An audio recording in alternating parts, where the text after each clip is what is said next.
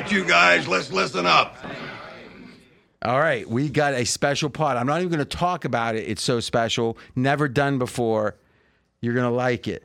Two quick offers here. One, we've got, let me see here. This is fresh off the presses 25% off anything. What? How could that be? It's that simple 25% off anything. And what can you buy? Anything. Well, what are some of the possibilities? College football, for example. Steve Fezzik, the best guy last year? Huh? So Fez is at the top of the college football pros, up 44 units. What was that over how many years, Fez? One. One year, 44 units. Unreal. Kaboom. Ka-ching. Boom.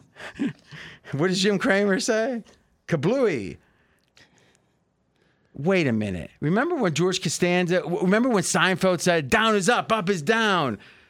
Uh, like uh, George was spotting like squirrels or something with his, remember what I'm talking about? AJ's the, the best NFL handicapper amongst the pod, and Fez is the best college amongst everyone at pregame? Down is up, up is down? Amazing. We got Steven Over up almost 30 units last year. AJ Hoffman says, Yeah, that's cute. I'm up 66 units the last four seasons. You think, hmm, that's pretty damn good, right? You add it up, it's more than one unit on average a weekend, just college football, for half a decade almost. That's pretty good, Fez. You bet 500 a game, you make $500 every week. And that's the history. And as we know, we know it's not a guarantee of future results. I heard that on TV once. but damn, if there's anything that's going to help you predict the future, it's the past. But you can really get 25% off anything. By the way, college football does kick off Saturday. Is it Saturday? Is the first game? Saturday. No Thursdays? No Thursdays. Not this week. Dublin. All right, now you Notre Dame. guys, you guys in the second pod or t- the second episode of talking some college, right? Yep, And, and- you already did the weekly. Now every week now you're gonna have your college preview. That's gonna typically come out Tuesday. Yeah. Now, Fez, next week we're moving to Wednesday, right? We are. All right. So Tuesday next week will be the taping. Release Wednesday morning college. Then we release our NFL Thursday morning, like we always do during the season. So good job getting that out early. We got the uh, baseball pod. How was it this week? Really good. We got a play coming up for tomorrow's games. Your co-host is Former Major League pitcher Josh Towers. And Yankee, right? Eight year big eight year career ended with the New York Yankees World Series ring 2009. Damn, did he wear his ring? No. Fez is thinking about wearing his super contest rings around his neck. Like He Mr. said he's a little embarrassed about the ring. Like, No, he I didn't. didn't. He did. He said he didn't feel like it was uh, Earned. totally earned. Josh Towers. Josh Okay, Towers. Not me. Not Fez. Fez I like like, what? Fez said they should have given me two rings. I mean, I was like looking around trying to say, where am I? Down is down, down is up, up is down. That's that would have been Lordy be. All right. So how do you get 25% off of anything? Well, how do you do it? Oh, coupon code is thanks25. And I like that. The season's getting ready to roll. Football's actually starting. And we're saying, we're not asking what you can get. It's almost like Kennedy. Ask not. we're thanking you. It's thanks 25. That's all one word. It's plural. Thanks 25. That's a two and a five. 25 bucks off or 25% off of anything. And if you're buying a subscription, that's going to be potentially hundreds of dollars saved. Now, Fez, you didn't think part two. You didn't think he let go his great college football run. It's Beat Fezzik College Football Contest. 500 cash first prize. There's a $500 cash bonus. What the hell? Fezzik earned, uh, here it is again, 44.9 units in college football. Can you beat that? Now, that's the beauty of it. You could hit 51% and win this contest. Most likely not, because there'll be a lot of entrants. But there's whatever the winner is, they get their 500. That's half a thousand. It's a nickel. But if you beat Fezzik at the same time, it's a bonus. You get a nut. You just double your win. It's a free roll, Fez. Good luck. That's a thousand in cash. You can enter starting now. It's free. You just go to pregame.com, click on contest, and remember when you're there, the super contest simulation, or we call it like the super contest, is up, and it's got 1500 in prizes plus uh, of in cash plus other prizes. I mean, I don't know where all this money's coming from. I hope they're deducting your check, Fez, because this this is piling up. They're taken out out of Mackenzie's. I I was told. Is that right? Double all prizes. now, Mackenzie's actually a generous fellow. I don't know if He you is. know that. It comes up in the pod. So, two contests, including Beat Fez, thousands of dollars of cash available. And all you got to do is make picks. It's fun. And you can tell your buddies, look how good I did. No, you didn't. It's documented pregame.com. And thanks 25, that's 25% off of anything. It gets real from here, boys. College football starts. This, though, an NFL pod you don't want to miss. Stay tuned.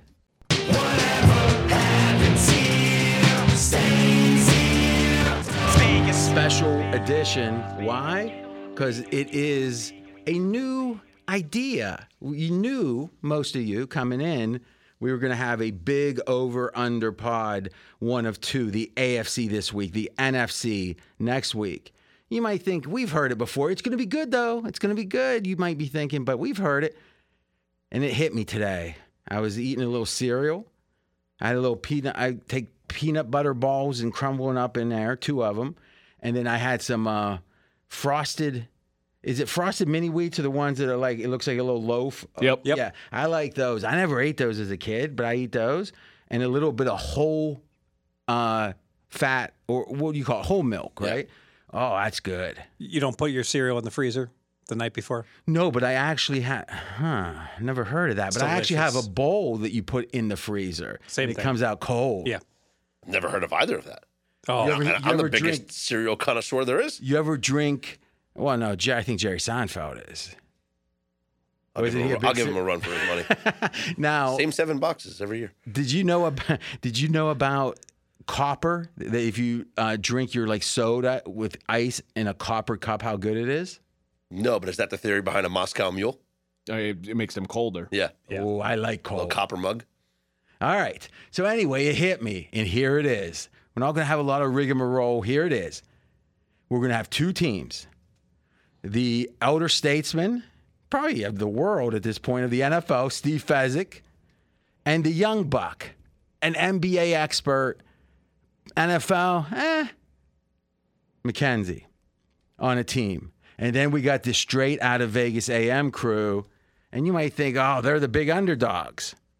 Well, maybe, because we do have two super contests with Fez. Mackenzie spent many a Saturday night down at the super contest submitting picks, but also a Yale graduate, not to mention the NBA expertise. You might think, how's these two going to compete? Except last year, AJ had the number one record. What was that It record? was AJ? 39 18 on 5 4 and 3 star plays on the pod. 39 and 18. So if you double 18, that's 36 or so, right? Yeah. So that means you're better than 66.6%. I was. Wow. Fez, that's a good year. Phenomenal. It was right here in front of everyone.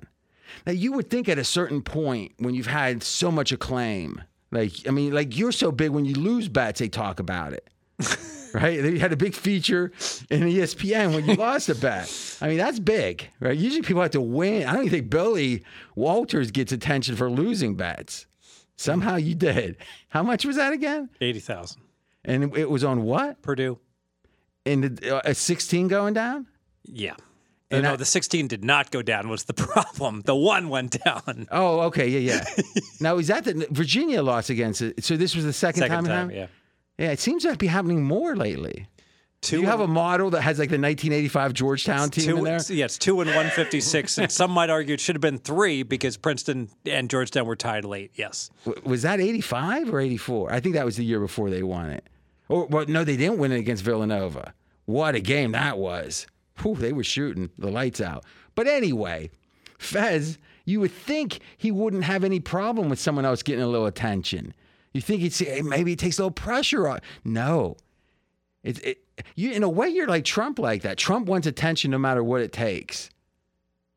Would you rather lose a bunch and get attention or break even and get no attention. Which will increase my sales more?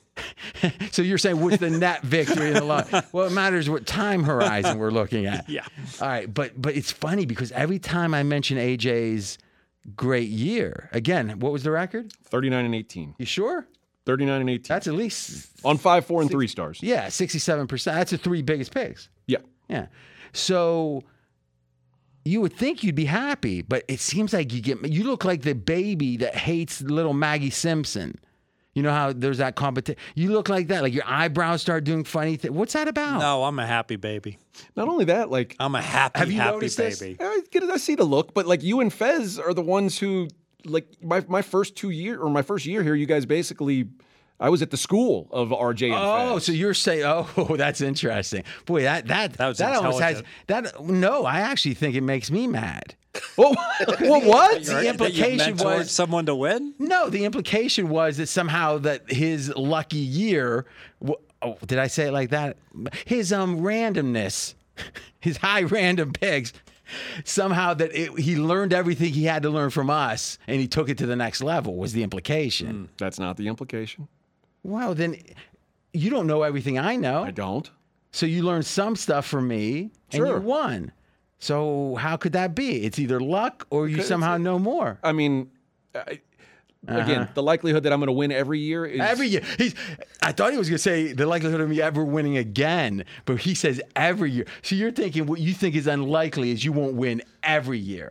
I think that I like if I were to win with this group, if I were to win one out of every five or six years, I would feel very good about that. Okay, now he's redeeming himself a little bit. But what do you say about quarterbacks? It's what happens the year after the Uh-huh. year. Listen, if So Scott beats you, the- you need to worry. I this think is the important year for AJ. I think you're gonna What go- happens the year after the year? I think you're going to go 39 and 18 again. I have confidence. because here, here's why you, if Scott beats you, that's when you need to worry. Because everything you guys tell Scott, he takes in, and then he goes and plays an eight leg parlay. He doesn't care what you say. He's a man of doing the- things his way. He's a man of the people. yes, I actually see him taking it in. he doesn't always listen. he just takes it in and ignores but it. it, but in a way, he seems tempted to listen. when Scott loses at blackjack, RJ, he gets disgusted and he storms out to the parking lot and doesn't even ask for a comp, which I'm just so morally offended by. You do you kick I, things I ra- over on I the rack way up out? points though. You say no, no, no. You got to you got to walk with a pie. You got to get your pie, pie oh my. the pizza pie. Oh, pie. I was thinking of Tony. Gotta get your he Hard was- Rock when he was on that losing streak. And remember, he saw, and it, but it's Meadow. Meadow was at the track, and he bets like 80k on it or something. Uh, What was making the rounds this past week was the clip. eh, For some reason, it got popular on social media this week. The clip of Tony playing roulette when he bet Oh, uh, yeah. six G's and then all around. yeah, well, he was high on mescaline at the time, so. so AJ, honest question, Mm-hmm. and I'll let you finish this pod with the answer. okay. heads up against me. NFL season, we do five uh, fours and threes, exactly what you did well in last year. How, what odds would you need to make me a major bet? Let's just say 5K at heads up. Jesus, I would not make you a major bet at 5K. Well, you would at like 20 to 1. no. What?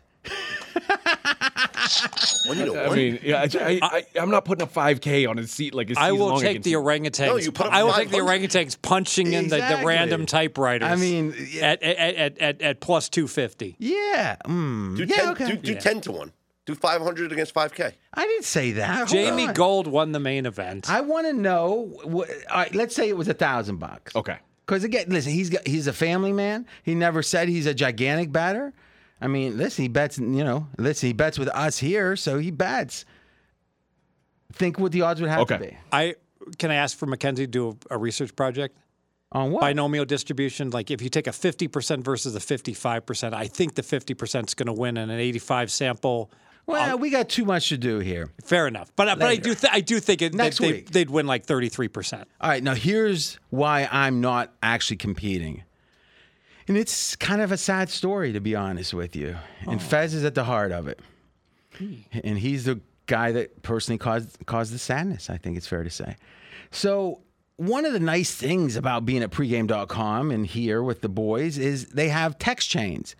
And th- there's some insight. Like Scott's usually on the news. He'll be like, uh, Baker Mayfield's the starter. You know, boom, real quick. Can we act on it? You know. He said, Challenger just blew up. Can we short NASA? You know, that kind of stuff. and I like that. But occasionally I'll be on a project or even a day off and I'm thinking, I'm going to disengage. So when would this have been? This was uh, Monday, I think it was. And Fez, it it was like, what's a noise? Can we imitate the noise of a. Bloom. All right. Yeah. It was like, bloom, bloom, bloom, bloom, bing, bloom. And I'm like, what the? Yeah, exactly. I'm thinking, what's going on? You know, because I, I don't give my text out, you know, to a lot of people. At least my main one, right? I've, you know, I got a, what do you call it? Burner text. Side phone. Yeah, yeah. And Back um, pocket phone. Google News or, or Google uh, Voice. And um, I think what could be going on is that, you know, hopefully not a nuclear attack, I'm thinking. I look, and it is about 20 texts about how mad Fezzik was that I got the best of it on him last week on the bet about the second string quarterback and the third string quarterback. For those that didn't listen, it was a masterclass. Let's be honest. Even AJ was uh, rhapsodizing about the, how I played it just per. I, I just. It was, I said I felt sorry for Fez because I didn't think he thought he was just setting the market, and then suddenly you were pushing a green button on what he You said. don't set mark. What are you talking about? Well, like, there's not a If number for willing- that, If right? you're willing to put a number up, you're willing to take the Yeah. action. And I even made a point to say, Fez, so you want to book that, right? He goes, yeah. He was all happy. And so then I, I went ahead and threw Mackenzie under the bus and blamed him for my mistake. but it was like literally, it was like back and forth and back and forth. And at one point, Fez is putting emoticon, what do they call it? Emojis on there. It was like red face. It looked like the devil. Was that you being so mad? yeah, that's the mad emoji. Angry. And and then he starts like questioning his whole process. He's like, maybe it was too much baseball. May I don't know if I was doing more. I mean, like you were like I fundamentally didn't, quite. I didn't know that Sam Darnold was making four mil, and then Mackenzie's like, "We've talked about it like 17 times, Fez." Well, you're on your phone a lot, Fez. I mean, I'm like, checking my client scores, like seeing how many units were up It's in all white noise. It's all white noise until the day's over. Then you check. I thought you were the guy that said, "I don't even tally my games. I just see what my count says at the end of the week." I, I, I, in my own betting, that's true. But I, I am so engaged with my clients, and we've been doing so well this baseball oh, season Oh, there you find go. that. And I was going for the Hawaii Five O tonight. So you know the Five O, the like I am trying to get that fifth win in a row. Are you trying to bring up? Da da da da. da. Are you Da, da, trying to bring up da, da. Waikiki or the rest of the island right now? All right, now. oh, look, it says laugh Fezzik hard. What's this about? Let me see what it says. Jeez, I haven't played that for a while. That was that's sinister. So anyway, Mackenzie, what was your take on that back and forth? I felt like I was uh, Under attack? Because I, I didn't. I wanted to bet at minus 110. I'm like 50% of people would probably say Lance is going to start. 50% of analysts would say Darnold's going to start. I have my own opinion. Well, I would have liked to bet a at plus market. like two twenty. Oh wait, that's what I got. I would have liked to bet like a plus a thousand. What do you mean? You said you you thought What- the odds were like minus 300. When. Fez set the market, I thought, oh, wow, maybe. It was in. He shaved seventy cents off of your market setting price. no, I bet that wasn't my market setting price. That was my cents. honest opinion. That's very different. So I texted. So you're trying to split the action. I quoted a line from Animal House. I fucked up. I trusted Mackenzie. It's on me.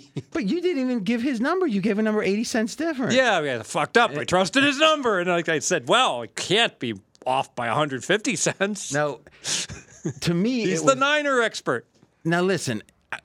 So just to be clear, it's who, it, and, and somehow they were trying to pull shenanigans on this. It was who's named the second string quarterback.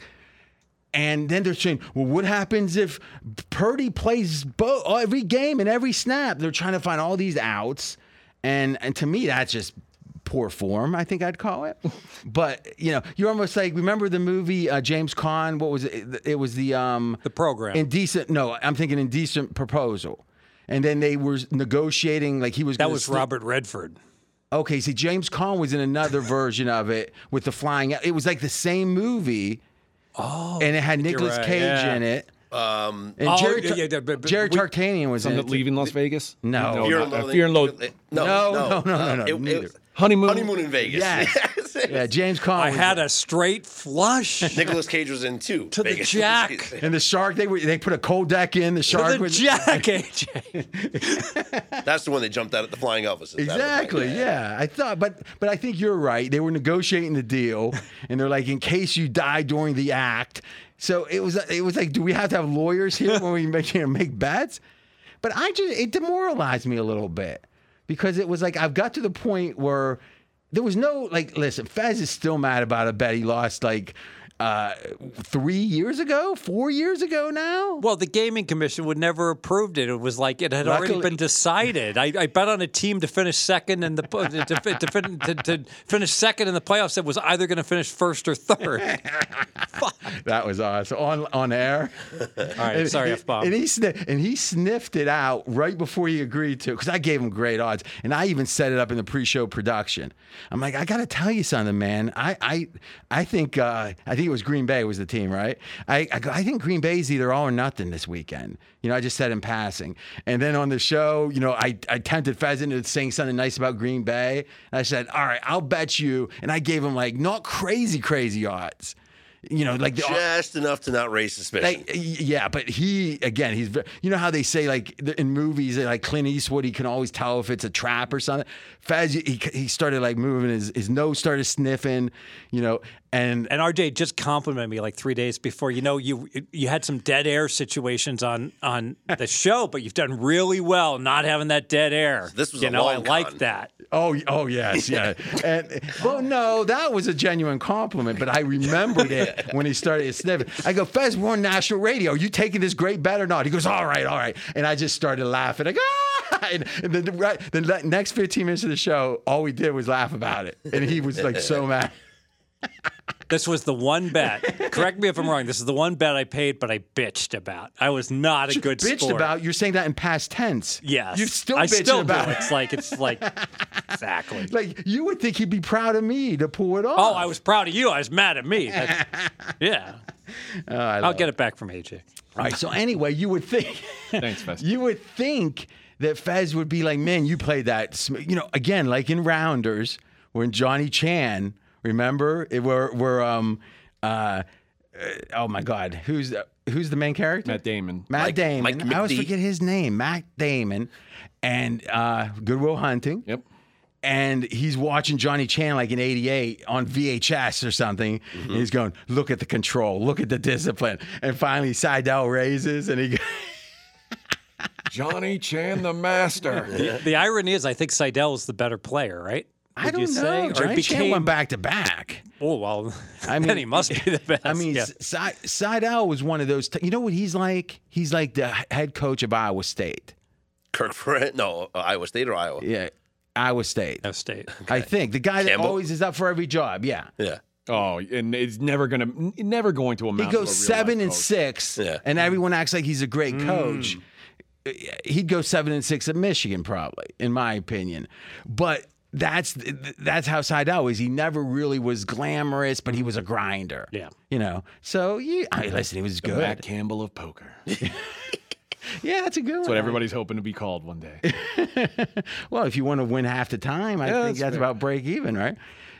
And it to me, it was like, wait a minute. It's gotten to the point. No matter how, like, I won't, like, I literally at a certain point will be able to say, I bet the moon is made of cheese, and I can prove it. And Fez, I can't bet that. Can't. No way, man. Pass. Yeah, I mean, so I, I'm just going to have to back away for these two shows. But I'm going to be very involved. In fact, I'll be the only one here the entire show. Now, what does that mean? So we got the two teams. I'm the moderator. I'm going to be asking the questions. I'm going to be drawing out the picks, but it's going to be game show style. So what does that mean? That means that Fez and Mackenzie are first, and it's us three. I was watching Charlie Rose, an old repeat. It was Scorsese, Daniel Day Lewis, and Charlie Rose. So it'd be just like that, except Scorsese's not here. Daniel Day's not um, they're going to give one over and one under in each of the divisions of the AFC, but we're going one division at a time. So we start with the AFC East. Fez is gonna he'll he'll bellyache about the over, and we'll hear Mackenzie and stuff talk and and Fez discuss it. But here's the beauty. AJ is the biggest baby ever when it comes to like I don't want to give my information. It is so sharp, so d- the depth of my analysis. that's not what it is. what is it? It- uh, my analysis is not nearly as good as you guys. Okay. But it, when we do things like drafts and things like that, I have eh, because I I've done a lot of those. I have a game theory level that you guys when we started doing this didn't have, and I didn't want to let you have that because that was the only edge I I had. know you were denying it to the audience too. That's not that's not my problem. No, that's actually. I'm- if I'm betting my your- money- no, it's at the core of your job. Your money is an afterthought compared to the audience. I would have gladly explained it to them Did you hear your co-host saying he doesn't care about the audience? I care about him. I would have gladly explained it after all the bets were made. but then we would have known for next time. That's fine. Bonus pod. Yeah. AJ behind, strategy. behind, behind a paywall that RJ can't get to. so I figure let's get them in different rooms. They're going to be isolated in the uh, green room. It's um, it actually does have uh, soundproofing on it. And uh, speaking of soundproofing, Mackenzie, did it dawn on you when you put the printer right there that you put the printer exactly at the first point it could actually have a direct line without any of the audio blocking blankets? Like, wouldn't you want to put it where it was blocked by the blankets instead of right in the open area so we can hear the printer on air? Didn't dawn on me. But it's kind of like our signal, like something's coming. Yeah. like- oh, it's like a bad pressure. signal. It's like we, we hear it and we're like, oh, something's oh. coming. Something's coming. all right. That's it. And then we get the printout and we're like, this is what we've been waiting for. It's still warm. And, and what we find out though is it's Mackenzie trying to get his loans extended somehow. His, his student loans. He's, somehow he's getting some kind of discount or something. Did you have student loans, Mackenzie? I did. Past tense. Paid them off. All right, I'm. Pre- now, what were you thinking when they were? Go- I don't even know what's going on. I know the Supreme Court said something or whatever about it. Um, but initially, when you heard about that giveaway, what were you thinking? Good for America. Good for the people that need it. I'm glad I don't. Really? Yes. I don't believe that. You're mad if someone gets two pieces of pizza and you only get one. I'm not. I want everyone to get a check in the mail every every month. That's my politics. Who's going to pay for that check? We are together. So why don't we just all write it to ourselves and there won't be any checks? Efficiency. one plus one equals three. Really? I always thought the saying was that any um, the government bucket has many holes in it. We spend sixty thousand dollars on each citizen. Let's do it in a smart way. Okay. Huh. Huh. I don't believe what he's saying. You think he he made a big effort to pay off his loans? What was the interest rate? It was low. Yeah, it was like three point five percent or something like that. Whoa. Why'd he even pay it off? RJ wouldn't authorize that. Yeah, you should have just invested that money in Airbnb. And the and the possibility of the free roll, the government bailing out and paying for it for you. Fez is thinking I'd have that money if he never paid those loans back somehow. All right. So that's it. Now, how's the competition going to go? Well, there's a two star and a one star in each division, one over, one under. I'm guessing, what's the odds that Fez will have any two star overs?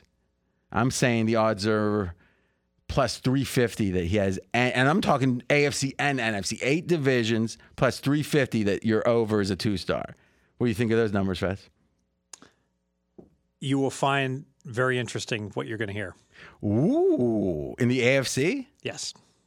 What what division could that be? Oh, You'll have to I bet to I bet it's going to be over Ravens.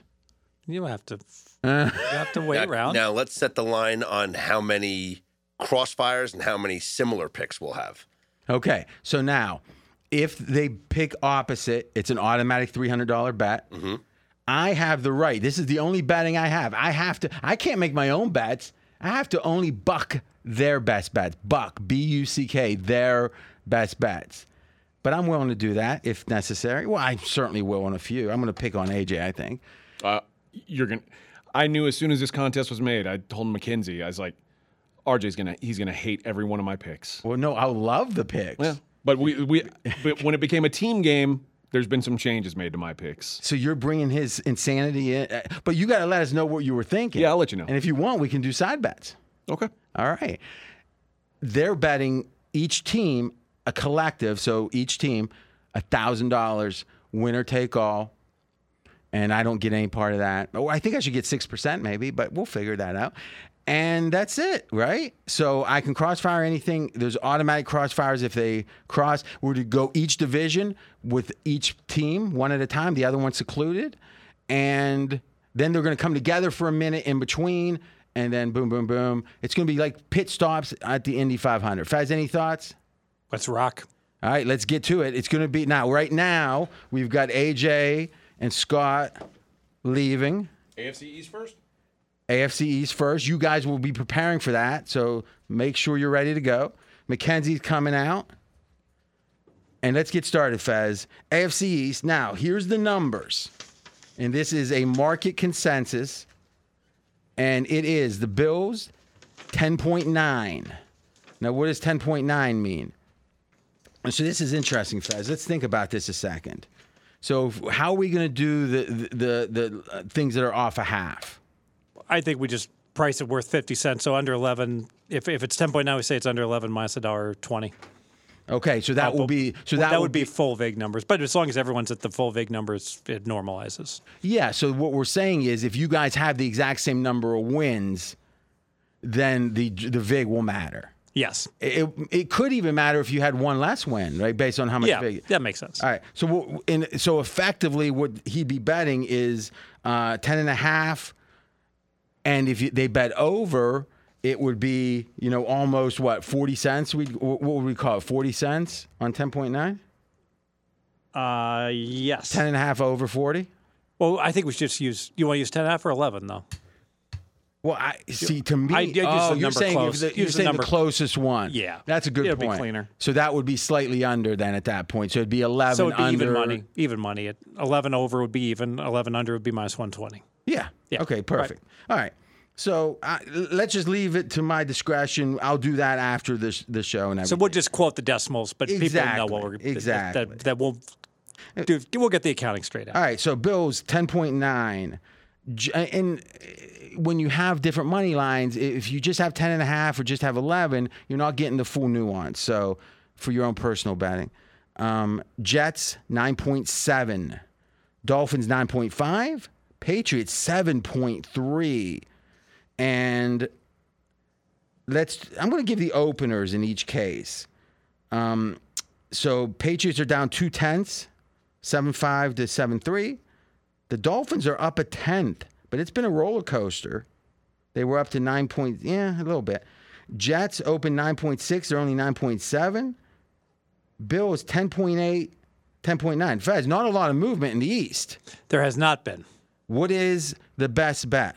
Best bet: the New York Jets over. Oh my God, you're leading. Shocker. With, Plus 350 cashes on the very first selection. holy camolie. Now the now the interesting part about this is that you have spoken about this before, RJ. yeah, about we gave this bet on here. Exactly, Like and, and he thinks I don't listen to him. so the bottom line, Jets seven and ten last year. Pythagorean wins were seven point nine, and So let's talk about that. The reason we do that is we say, hey, the wins themselves aren't as telling as the margin of victory. At least it's not as predictive. Thus, the Pythagorean wins uh, imputes what the number of wins would have been based on the margin of victory. Exactly right. And that's without a quarterback. So all kinds of problems at quarterback. And, and so now, how much of an upgrade, and you've spoken about this in prior shows, is Aaron Rodgers compared to these clowns that they have at quarterback? You got to feel that Rodgers is going to be worth at a minimum two wins. Two wins would be a four point upgrade, right? Exactly. Yeah. So um, when when I was looking at that a couple weeks ago on the air with you know all of us, it was like we figured out they maybe have two. What Rodgers worth maybe two points. Yeah. Yeah, So we think that somewhere, and most likely with Rodgers, he's undervalued by two points. I'm I'm somewhat a skeptic of Rodgers, but I know he's better than Wilson. Mackenzie, what was your thoughts on this one? Yeah, I'm I'm right in line with you guys. Where eight wins, Well, no, it's your pick with Fez. eight and wins is a great approximation, I think, of what the Jets should be going forward if they didn't make any change at quarterback. Where strength of schedule wise, they had the hardest strength of schedule in the league last year, and Py- Pythagorean wins 7.9. So I think it's pretty generous to say 8.0 is a fair benchmarker. If Rodgers is two points better than Wilson, that eight goes to nine. I think that's very pessimistic of Rodgers. I know he was 26th in QBR last year. So you're saying you think the number should be 10? It should be 10. It should be a four point upgrade, as Fez said. I think that's the appropriate number.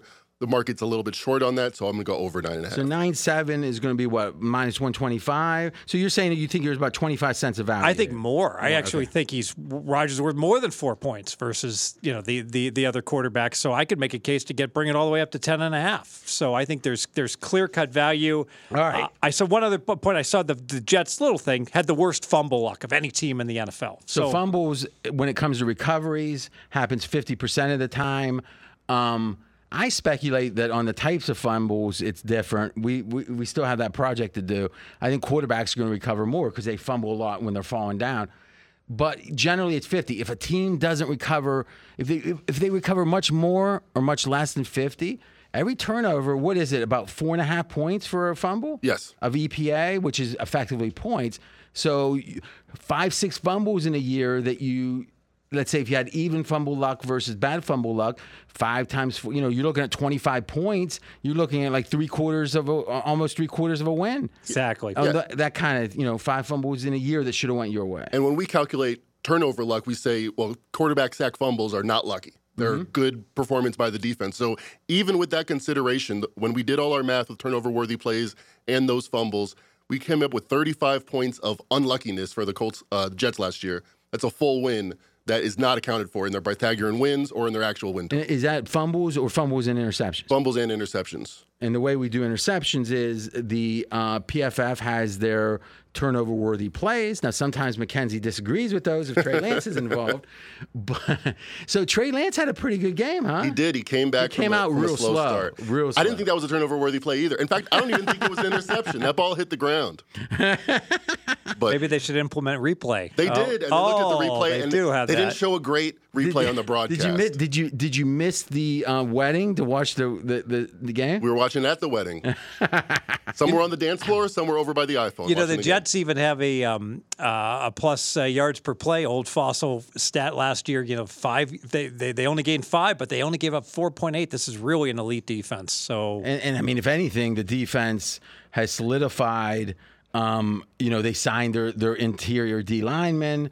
What's it? Quinn, was, Quinnen Williams. Yep. yeah. And I mean, again, that was a situation where it could have been. I mean, Number one projected secondary. I mean, there's a lot to like. Yeah, we talk about age curve. Sauce Gardner was maybe the best corner in the league last year. He should be a lot better in year two. I mean, if he's like every other corner.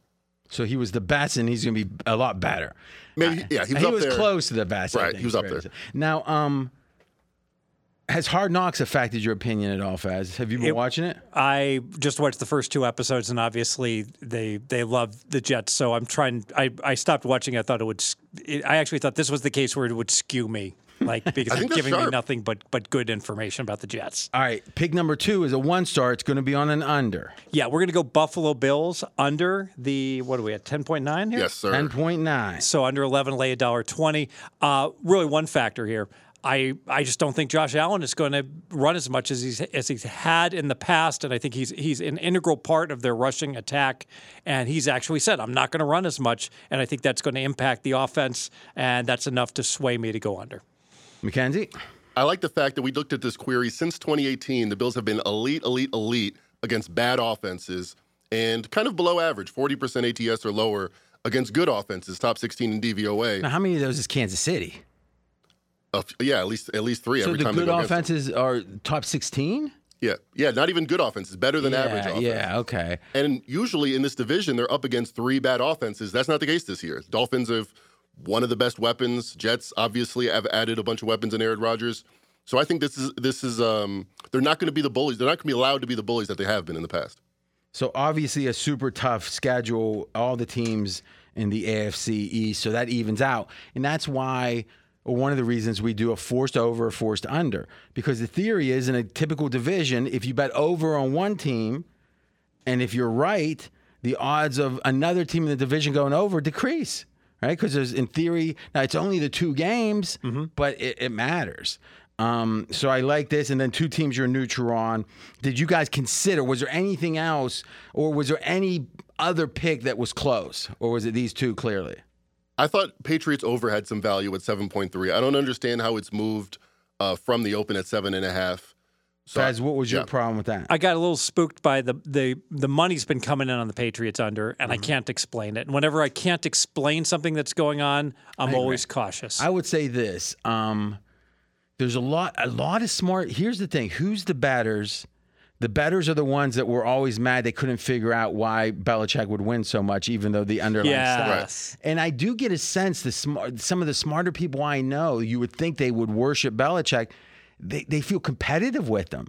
There's only a few people on earth that do something that I do, even tangentially, that I am like thinking I'm not in their league.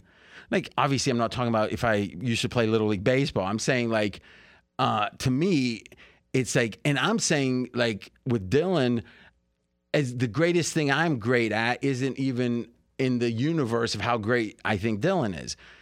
Um, I think Belichick's in that category. There's very few people that reach that. So to me, I'm competitive, but why be competitive with Bill Belichick? But it does seem like a lot of people are, and I think they like him when, when he's down. They want to kick him when he's down. I think they want to believe he's finally getting his comeuppance. He's not as smart as people think. That's my thought. Or last thing, the schedule is not only really tough, the sequence of events, the games is very tough. You want to pull that up, Mackenzie? Yeah. Because they have a couple of like decent games where aren't so hard, but one of them is like after um, or, or right before their trip. They have an international trip. I mean, uh, Fez, take a look at that. But where's the e- where's the easy spot? Well, from the start, from the get go, Philly? Philly, Philly, Miami. so Uh, in Miami, right? Yep. uh, yes, uh, oh, no, no, that's, that's uh, in they're, New they're England. home. They're okay. home, but they're a dog. So so they're at the Jets, dog. At Dallas, dog. Home against New Orleans, let favored by less than three. At Las Vegas, be a pick 'em. Uh, Buffalo, dog.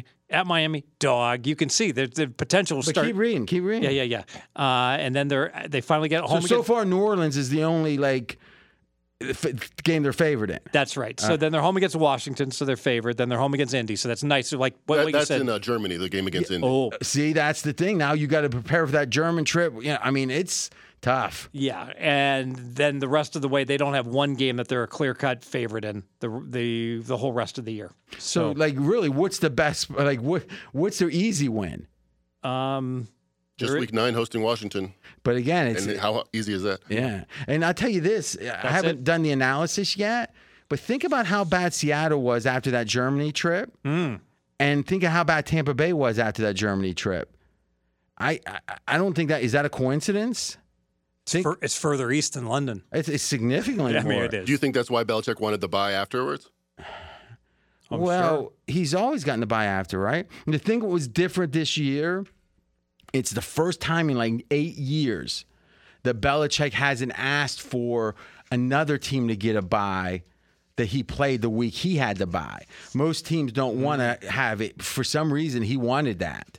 He figures he could use the time more wisely. Bye versus bye. Yeah, but this year he didn't ask. He asked for it otherwise. So who knows? Okay, guys, that is Jets over. It's a shocker. Two star under Bills. I'm going to say one more thing about the Bills. I've come around on the Bills. I was down on them, but let's think about this a second. Their win total is 10.9. That's less than the Bengals. All right. And it's less, the Chiefs are 11.7. So the Chiefs are almost a full game better. Now, I get the strength of schedule, right?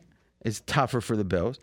But the Bills were head and shoulders the best team in the league perceived last year. They were. And we repeat this a lot, but it's true.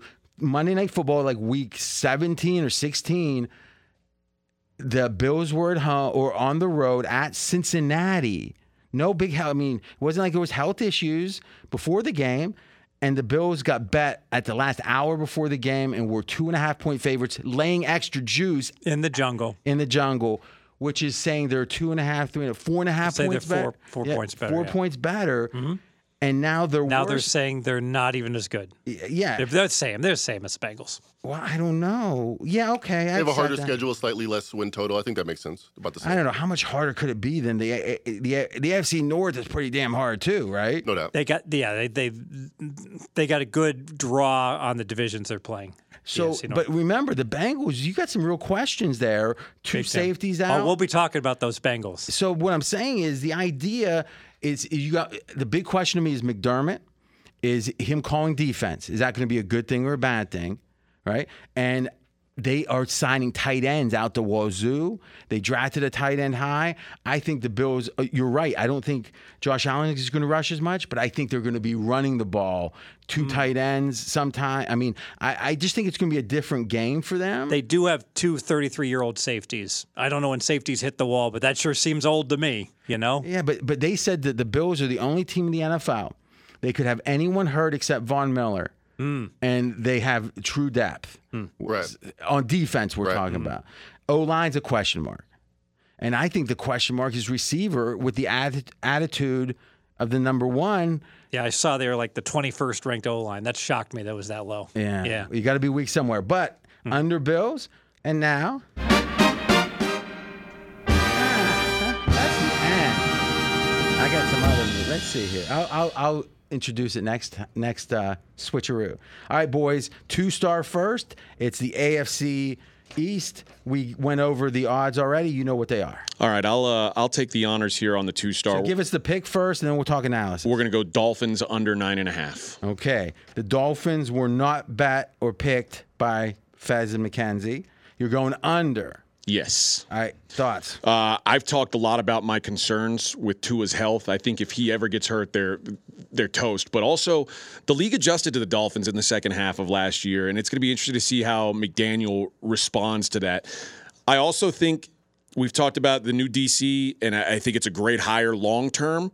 But he doesn't have his personnel in yet. It, that takes time for teams What to. do he doesn't have his personnel in. uh, he doesn't have the personnel to run the system that he's been, that he How do you prefers know to run. that? Are you critiquing their safeties? I mean, Well, I'm I'm certainly critiquing the fact that Jalen Ramsey's not around right now because yeah, but- obviously but a guy that who's have- it doesn't have to do with the the uh, scheme.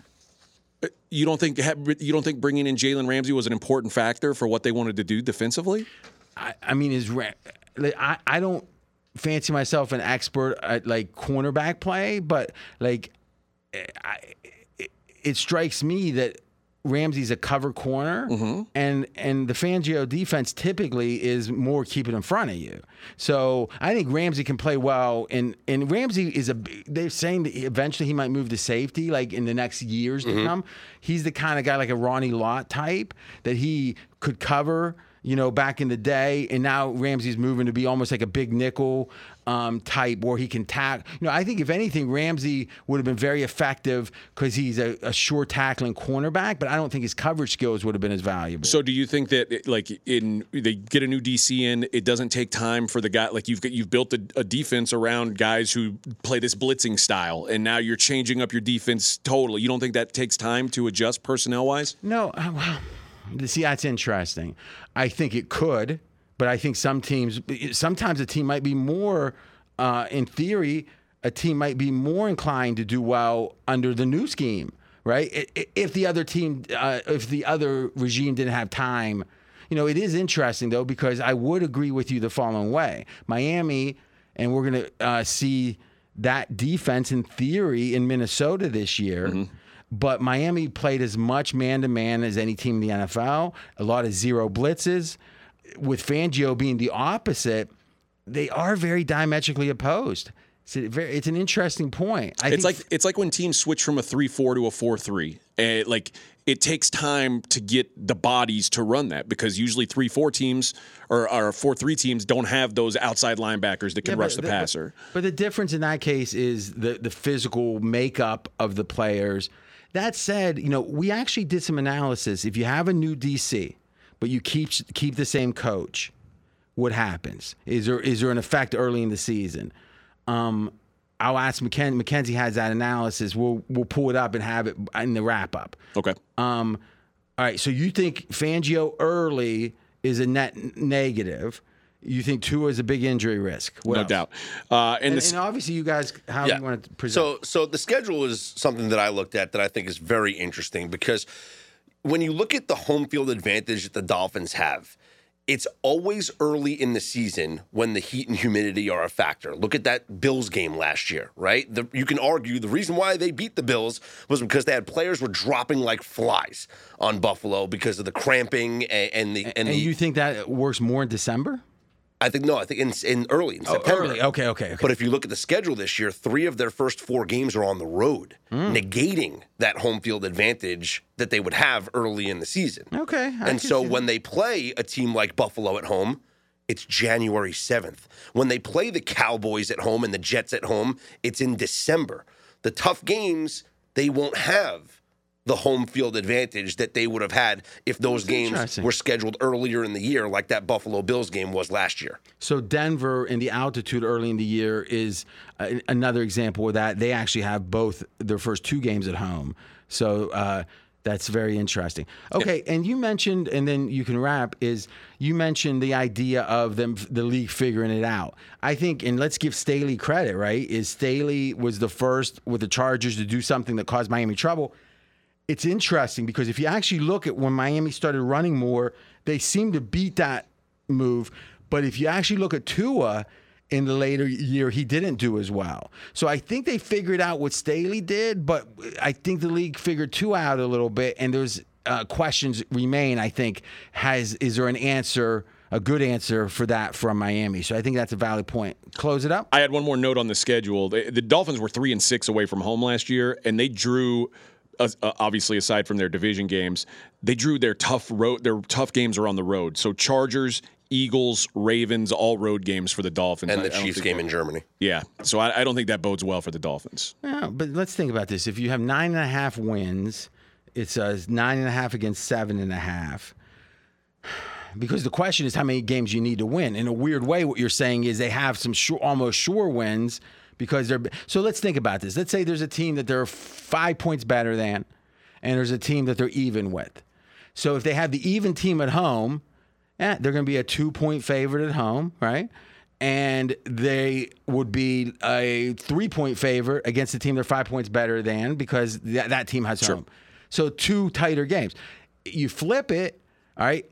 The road game they're going to be an underdog in against the e- the even team, the team they're even with, and they're going to be a big favorite. So like uh, is it clear that it's better to have like a bunch of toss ups or would you rather have a couple of sure wins in there? I would. I mean, I would rather play my tougher opponents at home. You're tougher opponents now. Yeah. Well, you certainly wouldn't want to do that. Like in the, let's say that you're, um, you don't want to play Ohio State at home if you're like the fifth best team in the Big Ten, right? Because you're not going to win the game anyway, right? So the theory is, but that's college more. Okay. It's interesting. Okay. All right. Uh, Dolphins was not one of the picks. Now you guys got a one star and it has to be on an over. Yeah, and this is uh, Scott and I disagreed a little bit here, All right, all right. and uh, I bowed out. I, I conceded. So uh, Scott will present our one star play. It's as square as can be. It's the over on the Jets. Uh, you look at a team that played well enough last year to win seven games with arguably the worst quarterback play in the NFL. We've talked about this ad nauseum about if Aaron Rodgers can just play the entire season and be mediocre, the Jets are going to be very capable wh- enough of I'm winning 10 games. I'm going to jump in. The Jets were a pick from Fez. Uh oh.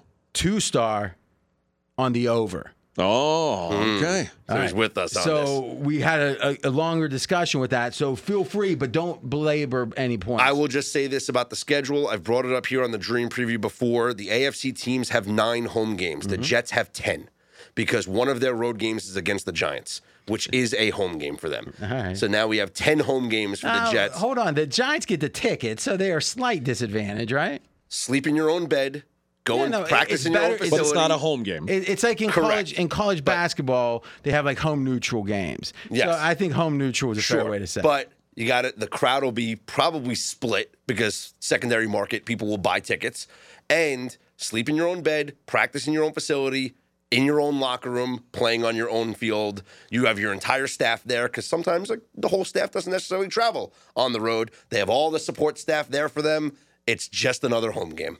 Okay, so thank you, boys.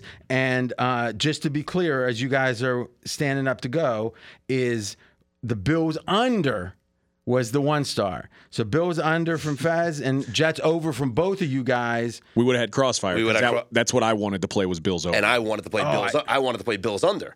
Okay, So Okay, AJ and I disagreed on that, so we decided we're going to scrap it and go in another what- direction. What, was your main point on the under? Uh, the Bills were seven and three in one score games last year. If that luck evens out just a little bit, and I also think their schedule down the stretch is so tough, and the the the shortcomings in the postseason, the past couple of seasons, might have them rethinking the regular season. Yeah, but they can lose six six games and you still don't lose. Yeah. I, I agree. It's tough, but I think that with the division being better, if I'm giving the Jets more wins, I think they'll split. Oh, with that's the that's why we go one over Yeah. one under. What was your main point on the over? that every major player on the defense for Buffalo spent significant time injured last year, and they still had the fourth best defense per DVOA. Every major play. Who's who's Uh, major? Tremaine Edmunds missed games. Tre'Davious White missed games. But most most Von- most defensive or most players don't play 17 games. Right. Most players play. I mean, Jordan Poyer missed 14 games, or Micah Hyde missed 14 games.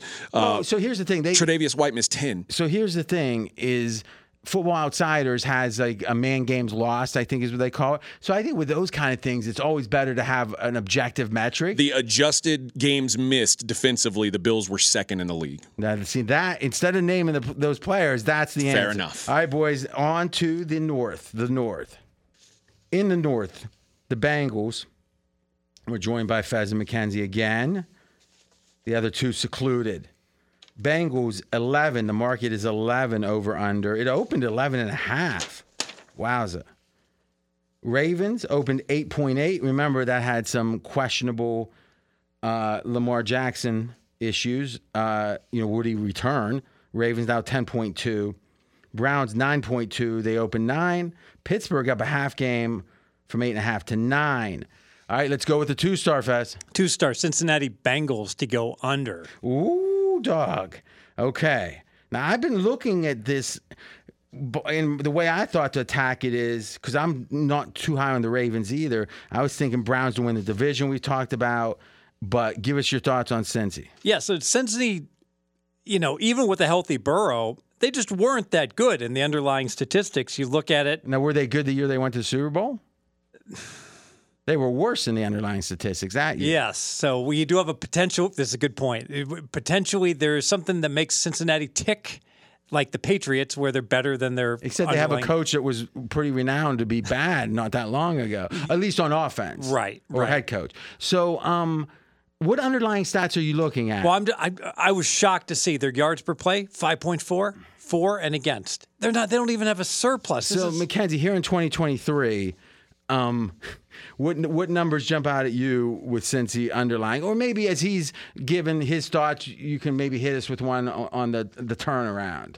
So you want to continue, Fez, and Mackenzie might have something. No, you don't have to worry about the underlying. We'll we'll dig into that. But if you got something, you know, uh, we were on air the whole time. Yes, I'm. what- what I'm. I'm, so, I'm sorry about that. I thought we were going to be debating. I, it caught me a little bit by surprise because I thought we were going to be debating what their selections were in the, in the West. So I was like, I didn't have my my numbers out for. You mean in the East? No, Yeah. I, I, this has taken a long time to start. So I think what we do at the end is have everyone Right. So. I so I got got fouled up a little bit by the format because All right, I wasn't so- I wasn't. You So, know, Mackenzie, can you write something down to make sure this is marked? Yeah. Sorry about that. That's all right. So, yeah, just assume that it's going to be the next division every time. Right. Right. Right. Do you have a time? Like, Yeah, I told him when when it started. So all right, awesome. All right, here we go. Uh, so, Fez, just so really, we're going to keep up until the point where I said, Mackenzie, give it to us, and Fez will continue, and then we're, we're assuming we're going to start there. So, I'm going to three, two, one to you. Three, two, one. So the Bengals, I think we're free rolling here. We've got a team that obviously has done very well in the playoffs, and so they're well thought of, and that's why their season win number was as high as 11 to 11 and a half. But with the Bur- Right now, it's eleven. it's 11. But with, you know, this could be a big deal with Burrow and the calf issue going on. And frankly, if- if he's 100% healthy, I think 11 is spot on the right number. And if he's not, I think we've got ourselves a great bet. If there's a lingering problem, you know, with that calf, and I look at the rest of this division, I'm loving what the rest of the division's doing. Um, Pittsburgh is by Well, you're going to be given another pick. Sure. So, um, when you say that the calf might be a problem, uh, what would you foresee? Like, give give a moderate, you know, a medium problem. Like, what would it be? Uh, he has a calf strain, which aggravates the rest of his leg, and he blows out an Achilles. in that's week the me- that's the medium. no, that's the that's the best case. All right, No, what about the medium case? The medium case is he has a nagging calf issue that he has to. Um, um, that makes him less mobile all year long, and that he for the, for the first half of the year, and then finally starts. He doesn't start to trust it until end of October, and then it's fully healed. Okay. Um yeah, the thing I've heard about it is there's a chance of um uh, 30% reoccurrence on this injury that year. And I've also heard that the calf can lead to things like Achilles and stuff. So I do think, I think in game one, especially, what's the current number on that first game against the Browns? They're, the Bengals are laying two because there's more optimism. It did go down as low as one, but now there's more optimism that Burrow will indeed, you know, be ready to go. Yeah, but it was two and a half. So, th- like, no one thought if Burrow even had a 20% chance he wasn't going to play, the line would have moved much more than it It would have gotten all the way down to pick. Yeah, or, or more because Yeah. two two and a half. I mean, he's he's probably worth six and a half, seven. oh the number, god, right? who's the backup? One second. What six and a half? Like Tony Romo's worth six and a half. I mean, or, or um, Dak Prescott. Got to pull up my numbers. I mean, he he might be eight. No, I'm not kidding. I'm, from memory, I had him at six and a half. Um, but for some reason, you don't like Burrow. I mean, in general, you you know, I don't know. All right, Mackenzie, give us your take on this pick. So we're talking about the underlying numbers, and they got a little lucky with our fourth quarter win share, about a half win lucky. But I think yards per So, how many games did they win? They won Well, 12. the question isn't did they get lucky. The question is how good were they? yeah, they won 12 games. They obviously had a game So thrown 11 out. and a half. yeah, so ele- 11 and a half. And plus, like you said, the game thrown out, they were winning. They probably were 65% at that point, 60%, right? Yeah, so we give them a half win there. They were a 12 win team last year. Um, obviously, no team, even if they win 12, wouldn't be expected to win 12 again. You regress to the mean sum. And I think yards per play is interesting because they were obviously very disappointing in yards per play. If you, however, if you count for garbage time, they're a little bit better. You can, you know, kind of muster those numbers in different ways. But if you look at non-turnover line of scrimmage EPA, they're obviously a very good team, one of the best teams in the league. But they're fifth. They're right above Dallas. They're six points better per game. Not even close to Chiefs at 11, Eagles at 11, Bills at 10. I feel like we just put them all in a big bundle as the best teams in the league. They're just a half step worse than those teams by the numbers. Well, I mean, by the line of scrimmage EPA, which I consider to be a, a vital stat. Um, I think the thing about the Bengals is they are a big game team.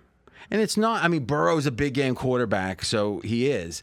But Big Lou, that the DC, he's one, him and Belichick, you know, a couple others are able to come up with a new game plan. Like they literally went into that Kansas City game when they won two years ago, and they did something in the second half when they were dropping eight.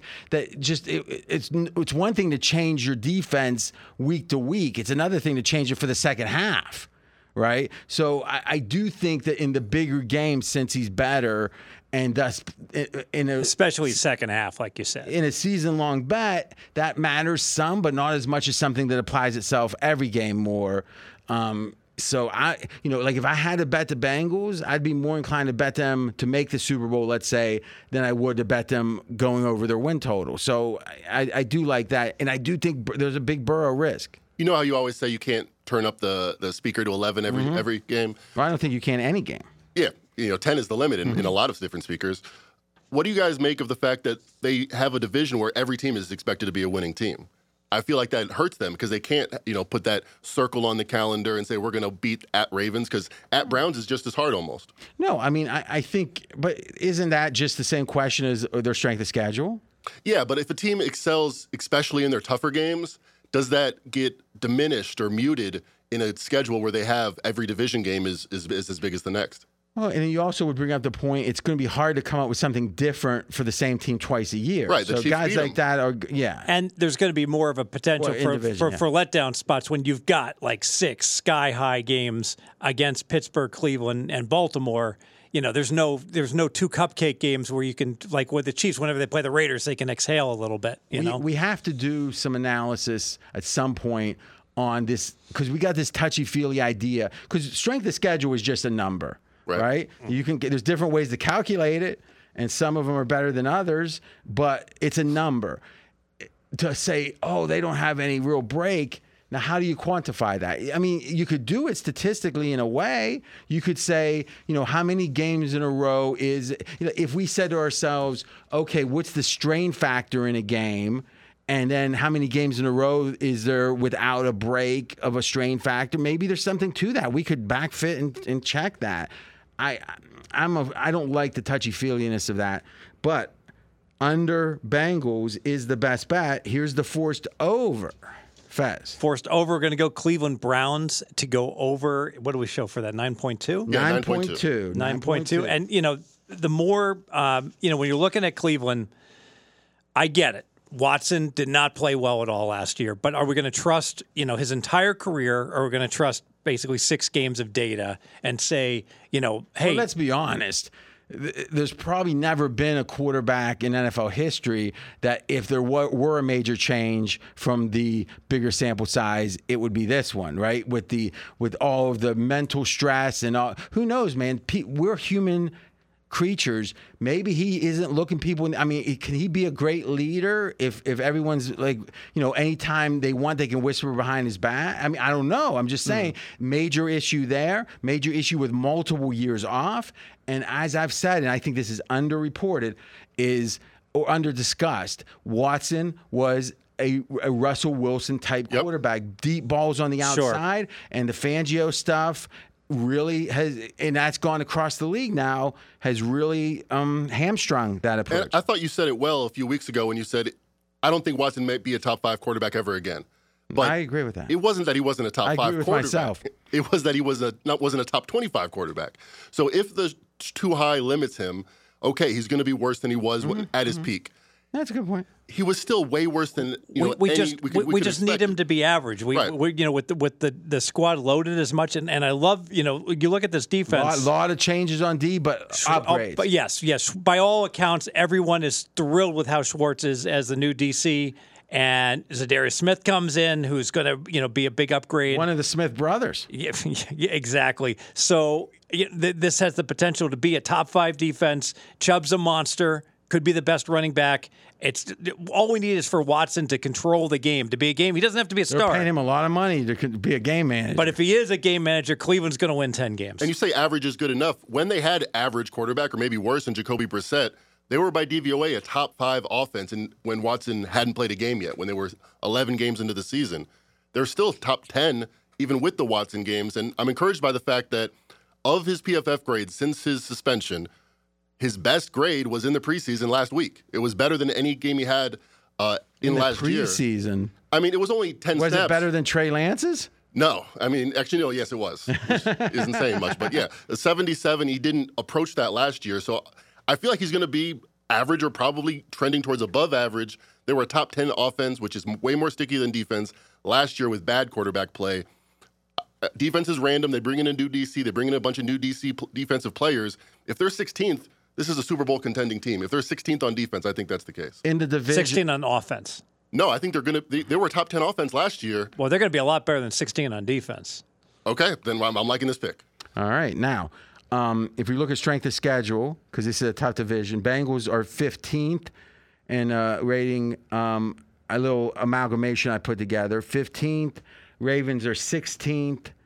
Uh, Browns are 18th, Steelers are 19th. So very clustered there. But they're saying these are like average strength of schedules. Yeah, it's because they get to play the NFC West and the AFC South. So they did get a break in those eight games. All right, boys, by the way, uh, telling you last week or picks from the guys before under Dolphins, under Dolphins, over Jets. So we got a double like on over Jets and then no crossfires yet. Let's get the other boys in. And in the magic of, hey, we just didn't record for a minute, they're here. All right, boys, let's get your best bet in the North. Best bet is going to be the under on the Bengals. Huh, interesting. Interesting. What's your thoughts? Uh, my thoughts are that these calf injuries are reoccurring. Joe Burrow starts the season slow anyway, uh, missing the preseason once again. I think they start the season slow again. And a lot of people thought talked about the offensive line being improved. They were 30th in pass rush win rate last year. they're still not good. They still have a bad Oh, they made major line. changes this year. They- Again, the the offensive line takes a while to gel. Uh, I think early season struggles for the Bengals, um, and the Bengals actually had pretty decent injury luck last year. They've got a Quantify that for me. uh, they well they they only had six offensive linemen make starts, which is pretty good for a, a typical NFL team. Uh, none of their major stars missed significant time during the season uh, on on the none of their offensive playmakers. Uh, but do we have? We're talking. Do we have uh, the the game count thing? The, the I did not look it up for them. I just looked up. I looked Well, at their don't why their game logs. Yeah. Um.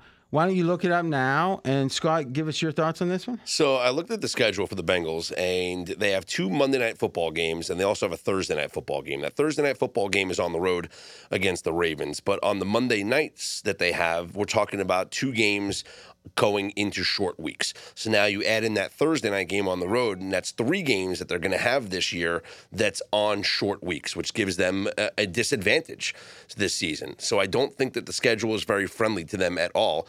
And this might be the most competitive division in the NFL. And I think when you add in schedule inefficiencies with the difficulty of the division, the, the under is always a safe play. Tenth lowest adjusted games lost for the Bengals On offensive for, over overall. Okay. So it's funny. I was just looking up strength of schedule. Um, the the North is 15th, 16th, 18th, 19th. So like almost slightly below average. I agree with you. One of the tougher divisions. But just the way I think they're playing the South and the NFC. NFC South, yep. Yeah. So, you know, uh, in general, I think the strength of schedule probably isn't the driver necessarily. They do have five games with a rest disadvantage. And that three of those I was talking about with the coming off the two Monday night games and then having to go the road game on the Thursday night to Baltimore. Okay, that's interesting. You know, the, when I looked into that rest disadvantage, it, it's it's very modest, but you know, I, I got to do a little more work on it because what I'm doing is looking at the work disadvantage, I'm sorry, the rest disadvantage combined with the travel disadvantage together. That can be problematic if they if they travel too many miles uh, recently. That's interesting. And, and, you know, coming off their first Monday night game, they then travel to Tennessee. So eh, that's to me not an advan- advantageous spot. Short week with travel. Same thing with you know having to play a short week against Baltimore on the road is going to be tough for them as well. So, the Fez and the boys picked this one. As their- Also, the best bet. oh, also their Oh, two okay. star. Okay. And also on the under. So you guys now have two double likes. Um, All right. The one now- star over. Uh, one star over. And yeah. this was a this was the other division. We had two divisions where we agreed completely, two that we had conflict. this was our second conflicting so let's uh, get the actual pick, and we'll quickly. All talk right. about All the The actual pick is going to be the over on the Pittsburgh Steelers, over eight and a half.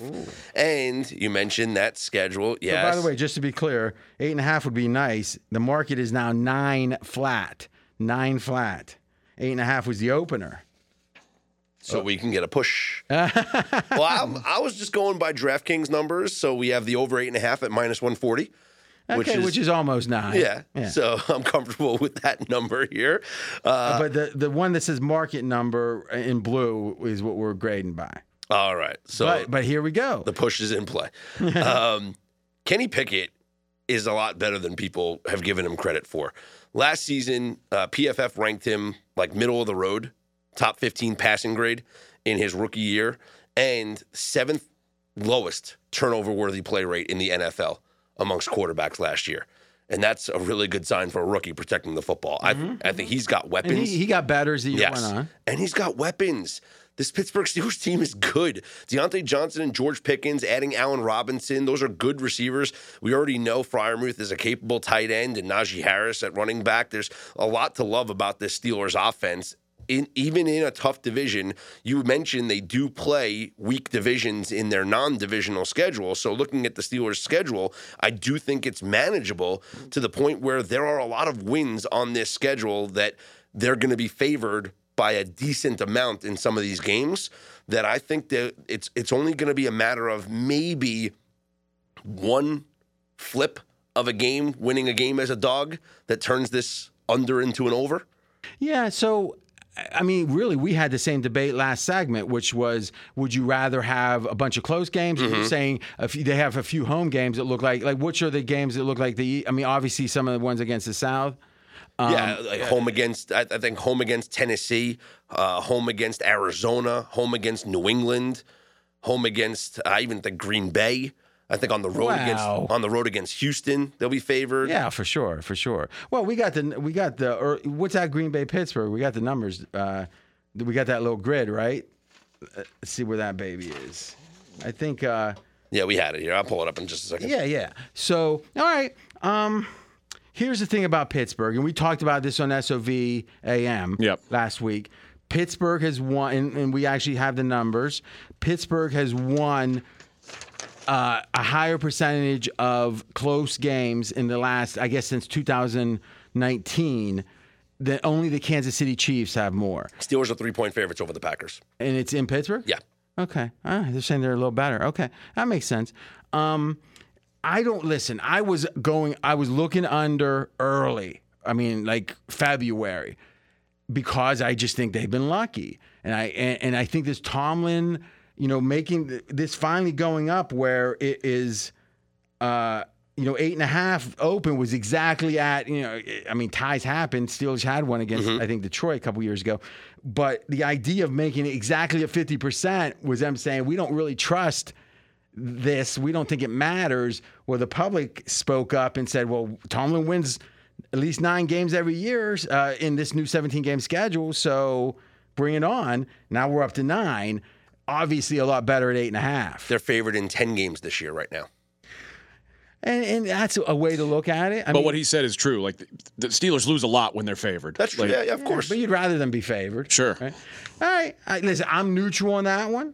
Uh, I agree with you guys on the Bengals under. No crossfires yet. We got two more to go. Fez is back. By the way, as the AJ and Scott's walking out, their over was over Browns. Over Browns. So now it's, uh, and that was Fez and, and Mackenzie. So now what we have, and we've gone over the games, and we'll go over them one more time. We're halfway through. I haven't bucked anyone yet.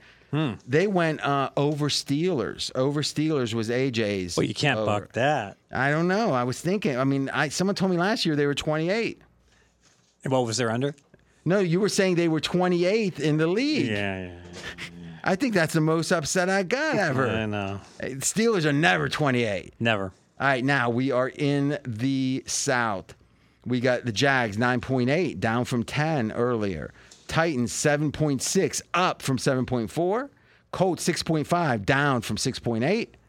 Texans 6.2 down or up seven tenths of a game from 5.5.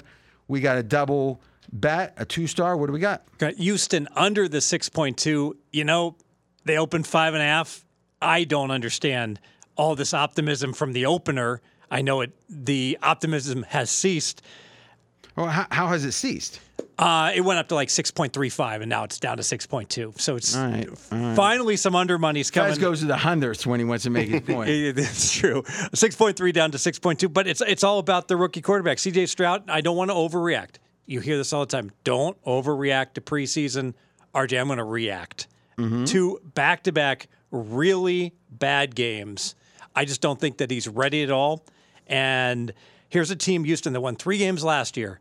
So now they got to they got to double their wins to get to seven. They won three and a half to beat me, and I just can't understand how they're going to do it without any kind of quarterback play. No, the, the stems to theory is the defense is really good. and I don't disagree.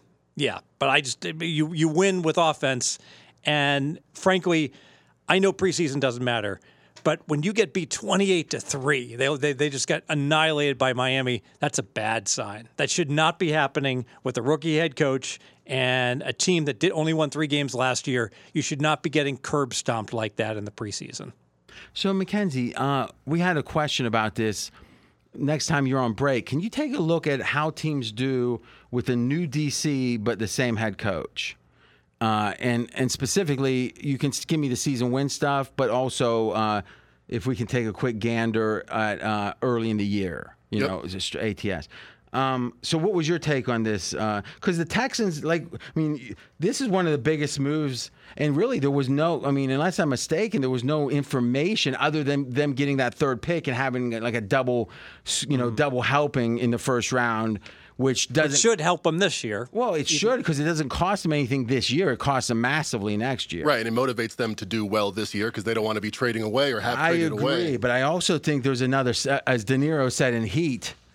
Remember Pacino? They were sitting there. He goes, "If you're gonna make some poor uh, woman a widow, I'm gonna take you down, brother." Not gonna feel good about it. And hold on a sec. Yeah. And and uh, I don't think two people can do the same imitation though. But then but, but then De Niro just looks at him for like seven seconds. He goes, There's another side to that coin. All right. Uh, continue. I generally agree that rookie quarterbacks are not as or don't perform as well as the market expects. Since 2017, if you're starting a rookie quarterback, you're two five and one against your Vegas win total. You might say, why are you starting in 2017? Good question. Well, I think our database goes goes back to two, 2016. And mm-hmm. that year, Dak Prescott and Carson Wentz both exceeded expectations as rookies. Okay. And I think we've seen this throughout the NFL. The, pr- the premise is let's just get these guys out there. Let's just see what they can do right away. Dak started game one. Right. And so did Carson you, Wentz. If you include the whole database, then they're four, six, and one. And I But think that's a better you? number. I think it's, but still four, six, and I and think that success in 2016 gave teams the idea let's just put these guys out there. And that's why we've seen worse and worse performance from rookie quarterbacks and rookie quarterback led teams. So that's actually this going could be a good point. So fundamentally, teams are like, oh, it's okay to start a rookie Right. quarterback. Look at the success these teams have, and so teams have become overly ambitious, optimistic about the rookie quarterbacks. Yeah, but who? What? What? f- I mean, other than Mahomes, what first rounder hasn't started? I mean, it's when's the last? Jordan Love, late, late first rounder. Okay, continue.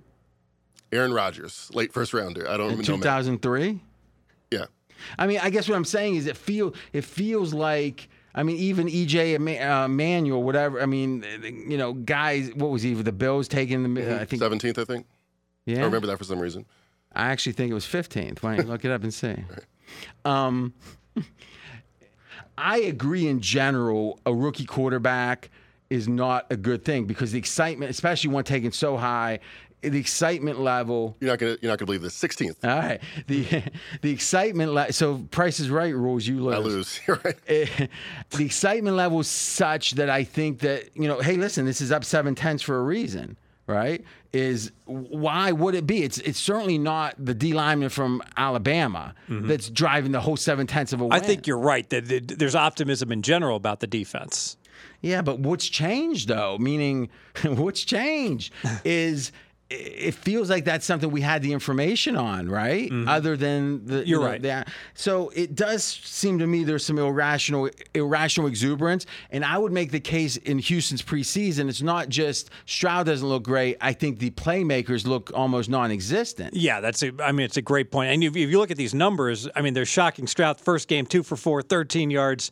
Two Throws for in four. If he, if he was three out of four, throws, throws an seventy inter- five percent. throws an interception. So um, 3.3 yards per, 25% per play. interception rate. That's not very good. Yes, quarterback rating 17, and then the second game seven for 12 for 60 yards. You know, again, you know, two two duds in a row.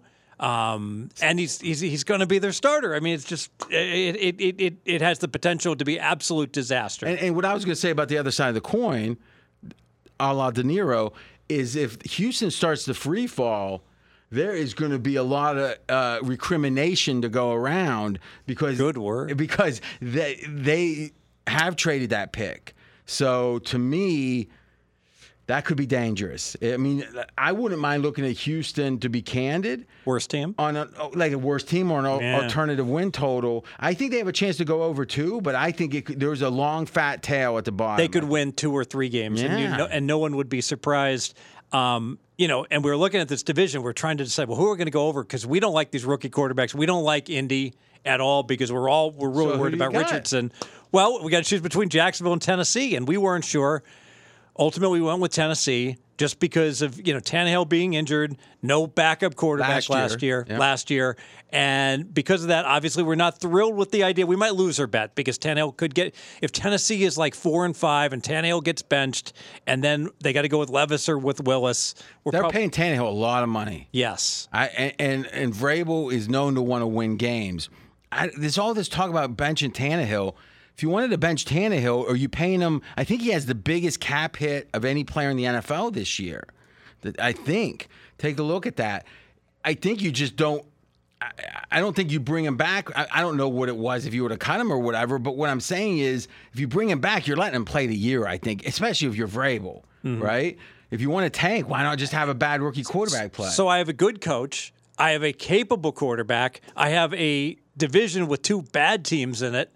Um, easily, Tennessee could be three and one against those teams. It it, it sure Playmate questions a playmaker. Uh, new, No doubt. Hopkins obviously older. Um, Tannehill's second highest cap hit, 37 million. who's first? Mahomes, 39. Okay, and the, the if you think about it, Henry's going to get old at some point. I mean, it was three years ago, Fez, you thought he had hit the wall. So, right? I mean, after the 370 carries or or whatever that you know rule of 370, and he did finally get banged up. You know, so the injuries. I mean, eh, you yeah, I mean, it had to be right one year. Yeah, injuries happen, right? I, I mean, he came back. Well, he only came back for the. Well, no, that was the year before he got. He didn't get when hurt. he came back in the playoffs, yeah. Yeah, so he wasn't hurt last year. What were his numbers last year? Well, I know his over under was like fifteen hundred yards, and you were laughing at it. And I think he got close. I think. Let's take a gander at it. But I mean, the reality is he's starting to go into uncharted territory for this era. 1,540 yards. Fifteen. Yeah, yeah, he's really slowing down. I mean, the guy's a. And he didn't have a quarterback half the year. And they still won seven games. So it's kind of like everything went wrong last year, and they won seven games Well, last remember year. now, they beat Green Bay badly on a Thursday night, and their record at that point, I think it was like seven and two or something. I think they almost beat the Chiefs, right? They lost their Hold on, last you're seven. changing my. Oh, they were point. seven and three. They lost their last seven games of the season. Hmm. So I mean, they were sitting at seven and three at one point, and so now the question is, and I and I think this applies to a couple teams: Detroit, Tennessee, um, Jacksonville.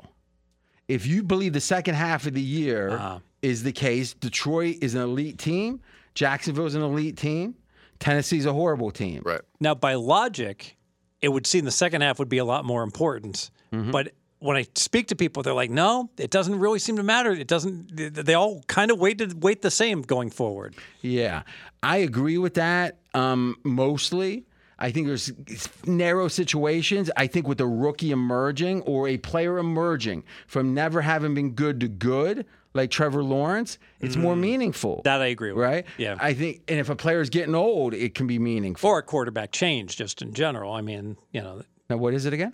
if you had just had a quarter a change at quarterback, like Brock Purdy takes Oh, over, you know, oh, things yeah. like that. You know, that fundamentally. Well, the question is what's going to be next year. Yeah. Yeah. So eh, I don't think the 16 or 17 games is enough. I'm, it's enough, but I'm saying statistically, to even the whole season, I, I, I believe you still hold priors even into the playoffs myself. Mm-hmm. But I'm, I'm kind of uh, you know, I'm conservative compared to you, Fez.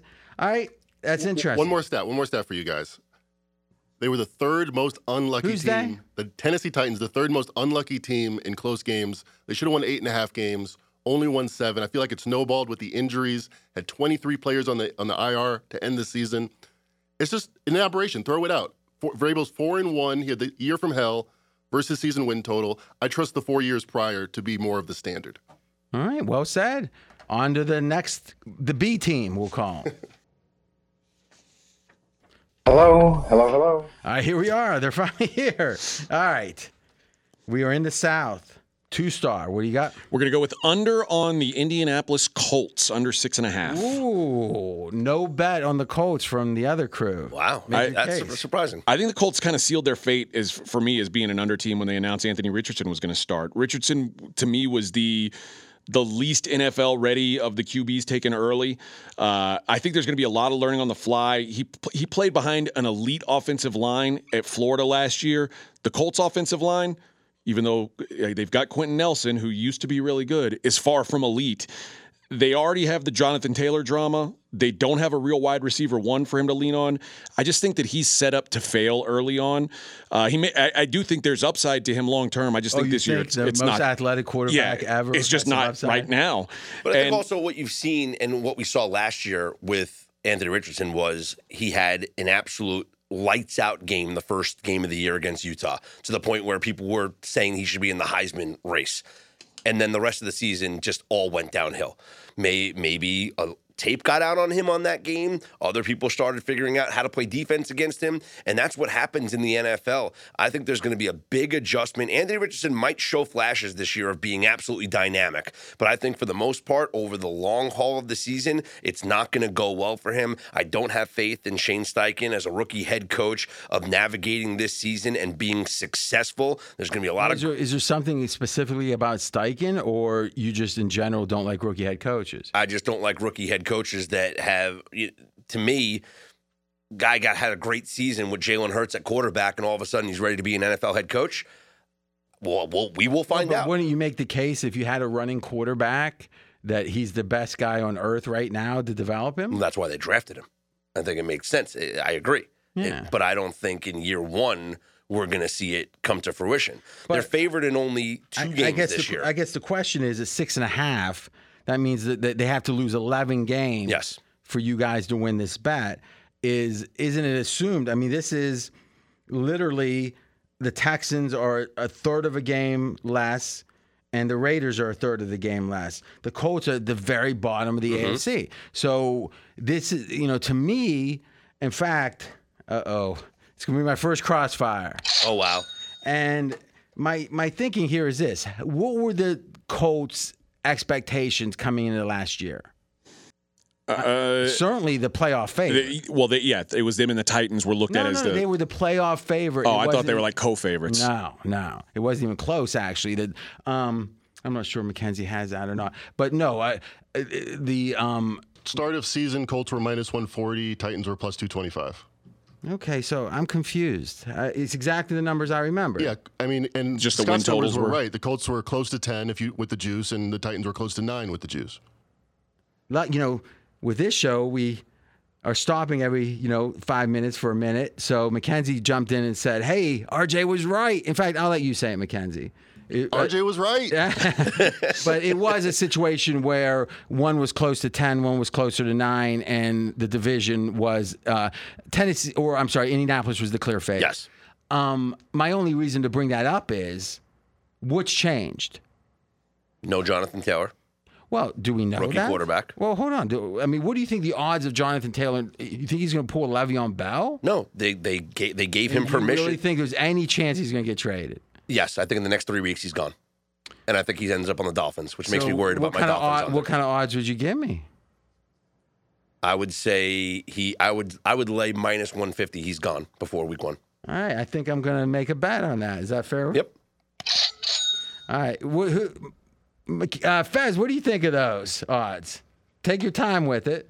Mackenzie, push the button. It's the first time Fez ever spoke in the control room. Well, I wasn't listening, All right. but I would say that it's likely Jonathan Taylor is going to wind up on a new team. I'd say 55%.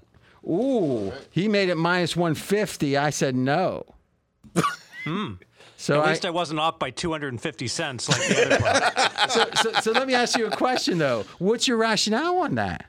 Uh, just the, the talk radio the last 36 hours. oh, okay. The- the- it seems directionally it's moved from, oh, he's going to play for the Colts to um, Well, what does talk radio? agent, you know. what does talk radio know? They're telling him, you know, go find somebody new to play for, you know, And- work and what- a deal. But the Colts are going to demand a first round pick.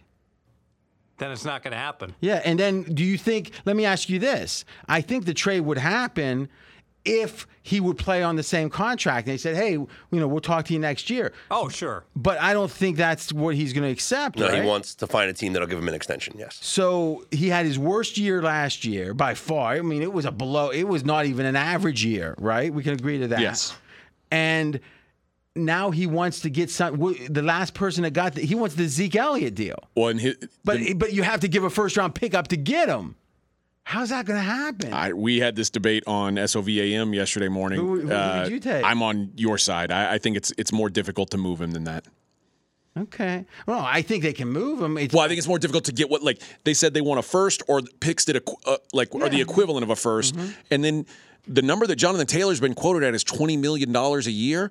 Like that's a But even if he wanted like the, what, what um, Jacobs wanted, if he wanted what- the if he wanted multiple years of what the current uh the cat or the um, Franchise. franchise tag is, I think even that once you've given up a first round pick is a hard pill to swallow for a team. especially he just had his worst year. He only Yeah. had two good years. He's in his third year. They own him his fourth year.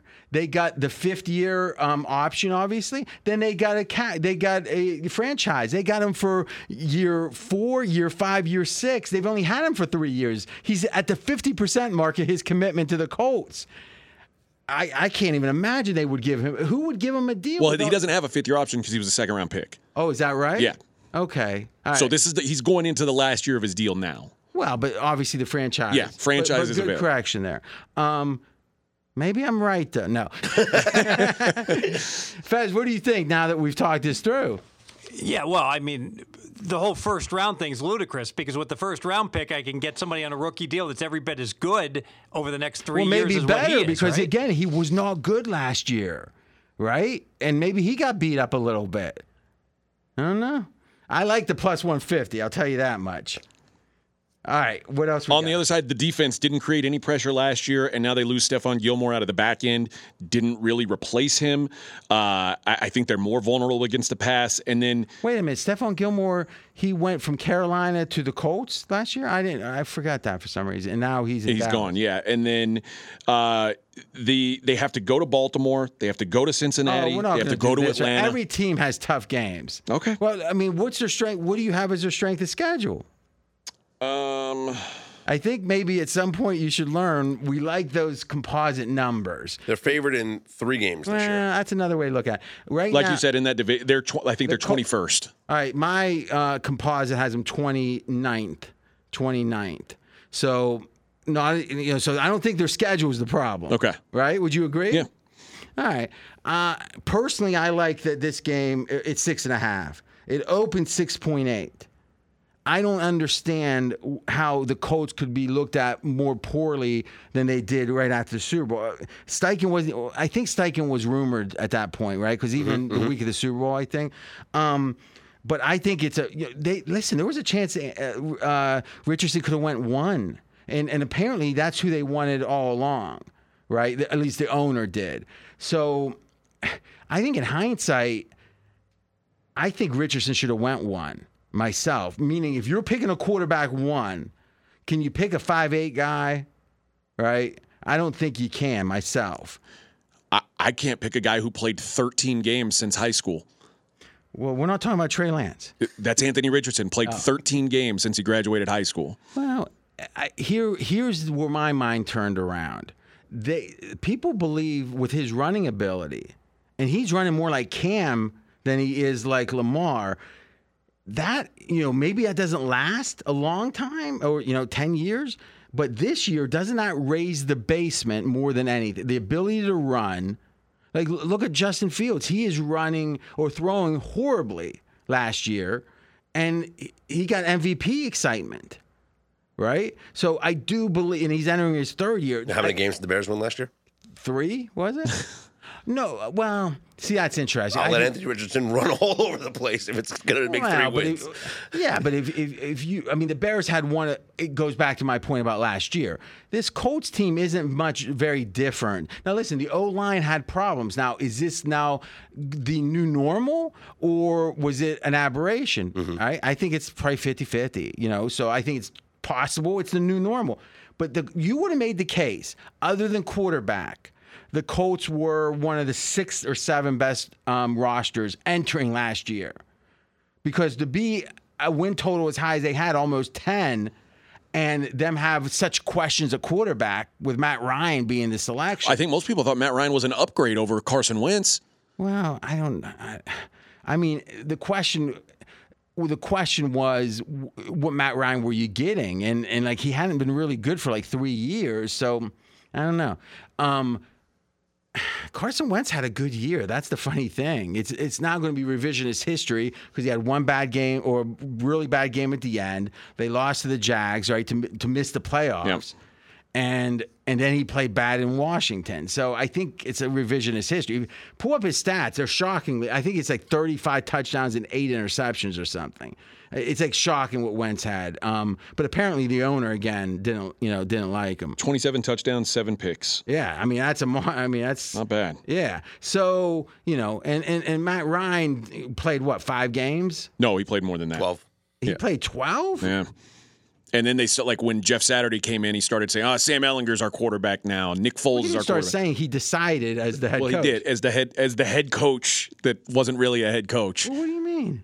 I mean, he had no idea what he was doing. Look up and um how, are you in a position to judge what Jeff Saturday knows about football? No, but am I in a position to say that he sh- like he had no experience that led you to believe he could be an NFL head coach? Maybe that was the whole point, wasn't it? Uh, it and I think in hindsight we can say, yeah, he wasn't a head coach. Because- like, it was- where's he coaching this year? Well, I, I mean, where's Urban Meyer coaching this year? He's not because he's no longer he's not an NFL head coach. Let me, let, but he's he's one of the best college head coaches of all He time, was. right? Well, do you think he lost that? Uh, I think if Urban Meyer went to college now, I, I think I, I don't think he would have the success that he did. Because what? He, he would get out schemed by all the geniuses now? Uh, no, I th- I just think that his the charm is off of Urban Meyer. He's like the recruiting Isn't he back of Fox? I think it's harder for I think it's going to be harder for Urban Meyer to sit in moms and dads' living rooms now than it was 15 years ago. yeah, but wouldn't it be harder to be uh, like on Fox? It seems to be more about making people smile and like people saying, true. "Oh, they, I mean, I was surprised they hired him back. They must." I was too. yeah. Well, the documentary just came out. I haven't watched it yet on the uh, that Florida Gators team. So we'll we'll see where Urban Meyer his Q rating is after people watch this. I've already seen the Aaron Hernandez documentary. Yeah. It didn't go well. So, so he gets blamed for that, but Belichick doesn't. No, I was just saying, like, of, of, of the story of that team, Aaron Hernandez is like a, oh, that's a, Oh, well, but Tim Tebow was on that team, right? that's true. I guess it evens out. Is it one Hernandez against Tebow uh, in a trade? Like, yeah, I don't know. well, uh, washes out. All right. So I went against you guys with the Colts. I believe that this is a team that was a top six or seven roster, or at least perceived. Now they played poorly. I believe it was a sabotage job. I believe that they didn't. They weren't going to do anything that year. They fired a coach, and somehow, some way, they ta- they they got a coach. You were saying wasn't good enough to even coach, but somehow no one thought he was tanking because he's so crazy that it was like, oh, that's crazy Irsay. and it's like, huh, this is brilliant. They're losing a bunch of games. They're getting a potential franchise quarterback. And what did it cost them? Like, what was the cost? The rest of Frank Reich's contract.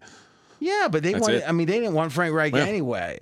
And and I'm guessing now that did he have one year left? Uh, I'm guessing now he's got another job. They don't have Yeah. to pay. Yeah. So, but doesn't that call into question any stats we look at from last year if we believe that's the case, or even if we just believe it's Saturday's incompetence? Is the whole hey, what do we do with last year? What was their fourth quarter wins? Maybe it doesn't apply with a team that maybe either had incompetence at head coach or active. I don't think Saturday was in on it. I think Irsay's like I'm uh, playing 3D chess or something. All right, what's your over?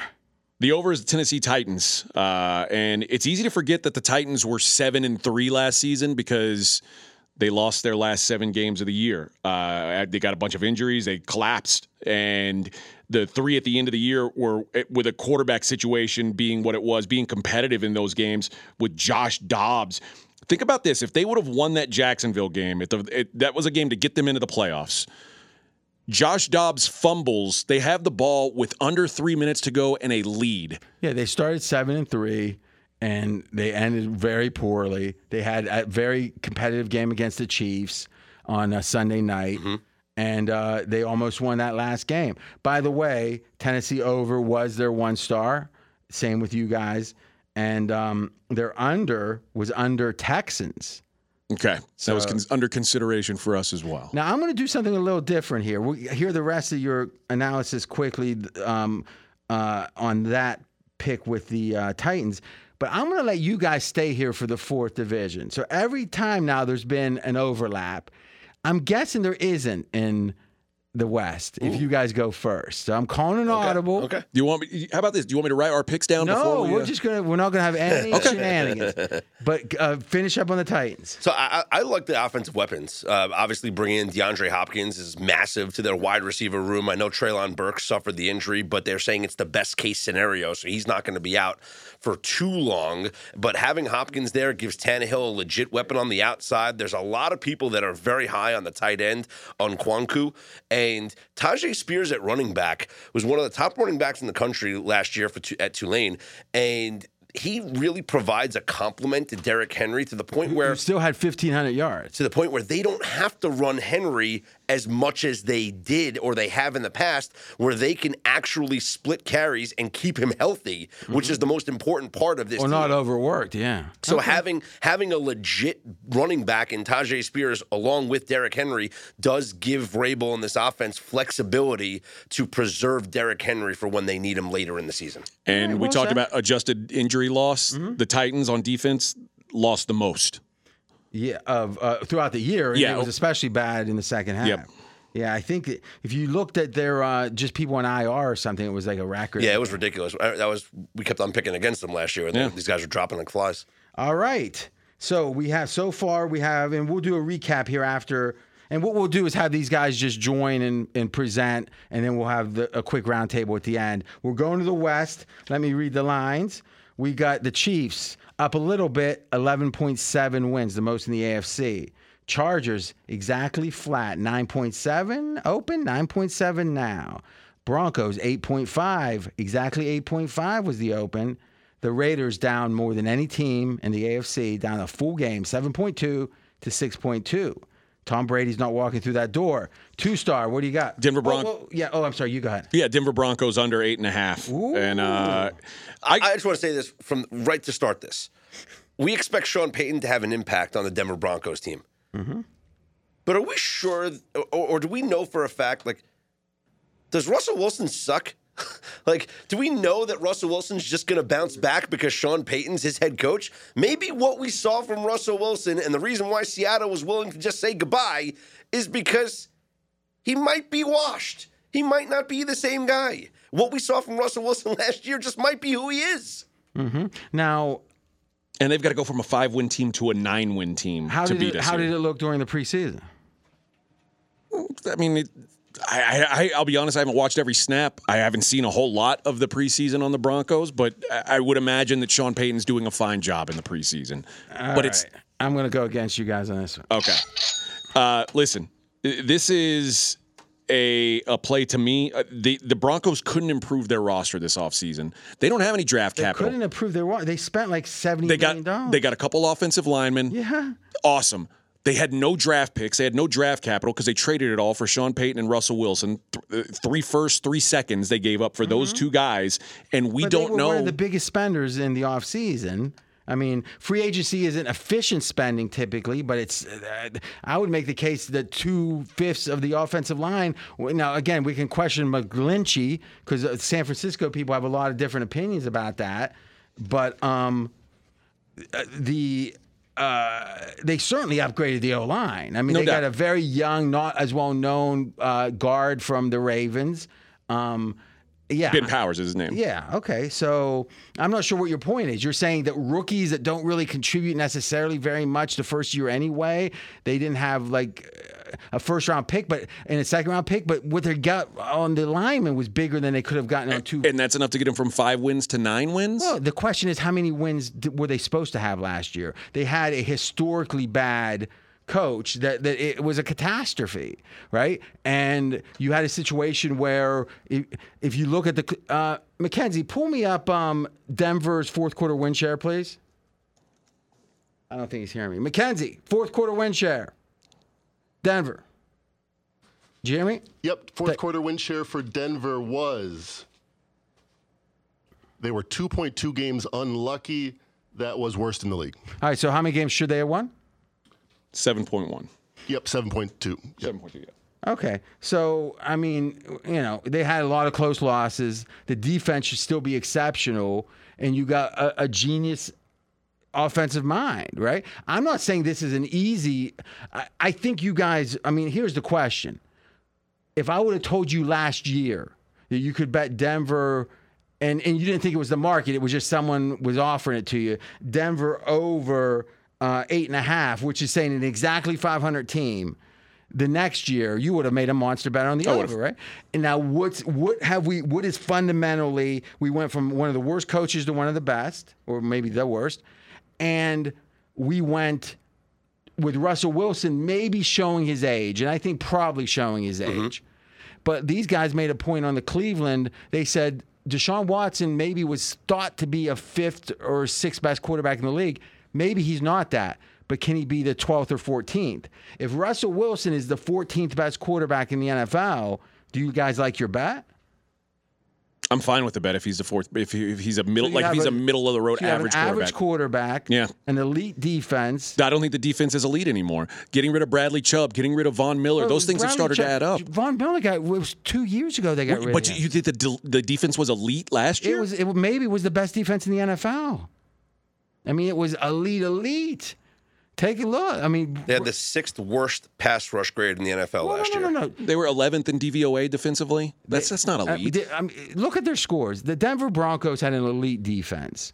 Now, um, if you now here's what's interesting, and Mackenzie, do me a favor on this one. Get the at one point the defense gave up on them. Remember there was like three games in a row. Yeah. Give me the DV or not the DV. Oh, you can do that, or give me the EPA on defense up to the the point where you know the the the thing imploded. Right. Yeah, at the end hi- of the year. The highest. I think one of the highest paid defensive coordinators, if not, he- I don't think he's the highest, but one of the highest is I, he's got a funny name, um, at least to me. Uh, the defense coordinator there went to Carolina, but but you know now again, I think that that um, Denver has the the coaching ability to be fine, though that's a young up and comer, Ejiro Evero. Gyro Ivero. Yeah. Um, And Vance Joseph is now back which as Denver's again DC. he was at the Cardinals, right? So yeah, so I mean, uh, one of the named defensive guys. I I personally think you're buying low here, and I think that I think maybe the whole thing swings on Denver's D. Because I'm going to guess I'm going to get a number back somewhere around four or five is what up until the last couple games. And you can say, well, you're cherry picking those no, games. that's fine. That's fair. I, I, I do believe they quit on that team. Uh, so we'll see. We'll see in a And I love if Mackenzie I, I gets mean, it at any point. You love Surtain. I mean, he's one of the best cornerbacks in the league. Yeah, yeah. So I also look back and of the five wins they had last year, one was against Arizona, one was against the Texans. I mean, we're telling you we should have. They should have won seven point whatever game. So it's hard to go back and say they were the least lucky team in the league and say they won too many games. I mean, you know, the, the given is they should have won more games. Well, one of the games that they did win was the last game of the season against the Chargers, where the Chargers had their second team defense on the field when they went ahead eh, when they scored a go ahead and touchdown because Chargers were clinched. clinch for what? For Like the, the they'd already AC? clinched their playoff spot. You think they would have wanted to get a The win? playoffs. You That's what they You clinched. think they might have wanted to get a Except win? they didn't. They'd already lost Maybe my- they- that's why they were out of shape for the second half so. of that game. Maybe so. All right. So what do we got, Mackenzie? Through week 13, they were the fourth best defense. All right. So, yeah, Scott, you're starting to look side-eyed at AJ. well, the coordinator's gone. That- that's an interesting question. All right, so I, I'm I'm feeling good. You guys got one more? Yeah. let's do it. Chargers over. Grab your button. No, I want to hear the case first. I almost pushed. it. I want to hear the case. All right. the I'll- wide receivers weren't healthy. yeah, listen. Uh, They only had 40 million in receivers. Kellen Moore should be a great fit for Justin Herbert. All the complaints last year was Lombardi didn't know when to run the ball. He didn't want to throw the ball down the field. So You're now not. ta- remember, you're not- Lombardi was a Sean Payton guy. I know. And Sean Payton trusted him really strong. Like, who thinks they know? I'm not saying you even. All the Lombardi talk is is ludicrous to me. But go ahead. But Kellen Moore is going to be more willing to go down the field. Is what he's. Well, but here's the question: When has Herbert in the NFL ever gone down the field? he has not. So has Lombardi been there every year? No, he's not. He's been changing offenses. There's a head year. coach now, I think, that had him one year, right? But when when you're changing your offensive coordinator every year, oh, so it's that. But you're saying it's an upgrade. I think it is an upgrade. But isn't it a change? It is a change. By the way, speaking of the change, new head coach and new DC. since 2016. That's as long as our database goes back. 14, 18, and 1 on the win total, minus 0.3 games. And the first four weeks, 45% against the spread. So I think the case could be made. Uh, and and that, which team was that we were looking at? The, this was a question that came up with you. It was a new DC, and we were talking about the um, how quickly the transition would happen. Oh, the Dolphins. We were talking about the Dolphins. Oh, the Dolphins and Fangio. So a slight negative. Yeah, there you go. But go ahead. Thank you for that. Well, you wanted to be. You were saying it was negative. yeah, yeah. Uh, But I, I appreciate you bringing that back up. Mm-hmm. Uh, But, now you're going to make the case it doesn't matter on offense. Well, no, I'm not making it. I mean, I, I do think that it, it could be a hindrance, but I do think going downfield is going to certainly help uh, the Chargers more than they, they're, they've got to go down the field more than they did last year. That's why they made the change.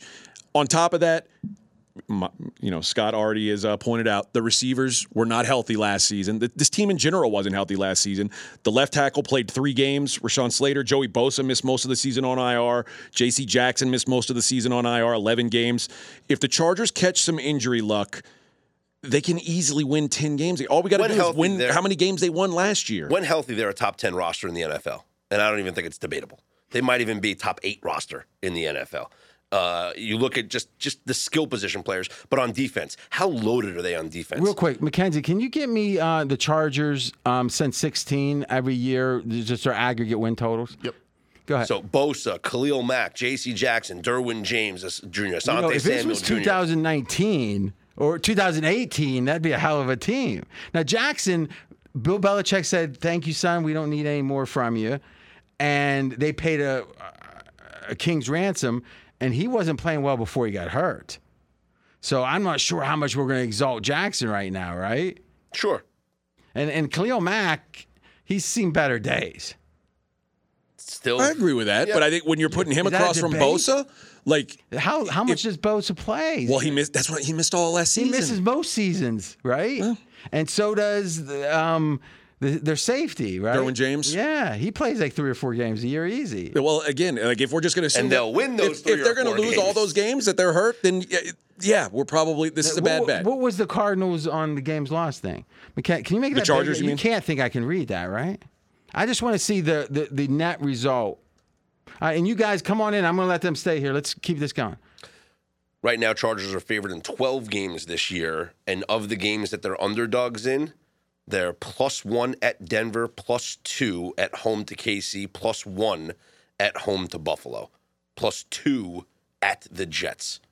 We're going through the wins. I'm, I'm just the- looking at their I'm just looking at the spreads. So they're favored in 12 games, and then games that they're dogs, they're no more than a two point dog. Okay, so Chargers since 2016, seven years, two times over, five times under, under by about seven tenths of a game. The Chargers are renowned that they're the someone's They're a disappointment. every year. You know, I don't know. I mean, the defense, they do seem to get injured every year too. Apparently, they're cheap and they don't pay enough the trainers enough. I don't know. Um, I don't think I'm going to bet the over. You know, I was thinking about it. I made a big mistake. I should have took Herbs, and then I could have. It would have been a free. Talk about a free roll, right? Because if Herb went well, I but just you didn't like- want him. You said I like you actively didn't want him. Yeah, but then when I heard that scouting report, I didn't want him. So okay, fair enough. All right, Things so are you guys turning go to around your now. normal seats, and we'll just finish this baby up. But amazingly, amazingly, no overlap. No overlap. No crossfires, you mean? No, no, no, no. Oh. No double likes. There was a double like in every. You guys had the same pick as these guys in the first three when you guys went second, and I predicted somehow. Yeah, McKenna, you'll just do it from your. That sounds accusatory. Oh, it is. But That's did absurd. You, but did you see? Did you see that? I did. I do it in real time. You did. All right, and somehow it didn't happen. It's, I guess it's yeah. Did you see that, Fez? Well, there's at least a one in sixteen type of chance that there'd be no matches or whatever. Yeah. All right, so we got there. Those guys in the West. Uh, what do you got, Fez? Two star. Best bet Kansas City under 11.7. You know what? I got to give Mackenzie all the credit for this because I told him, you know, I like KC under.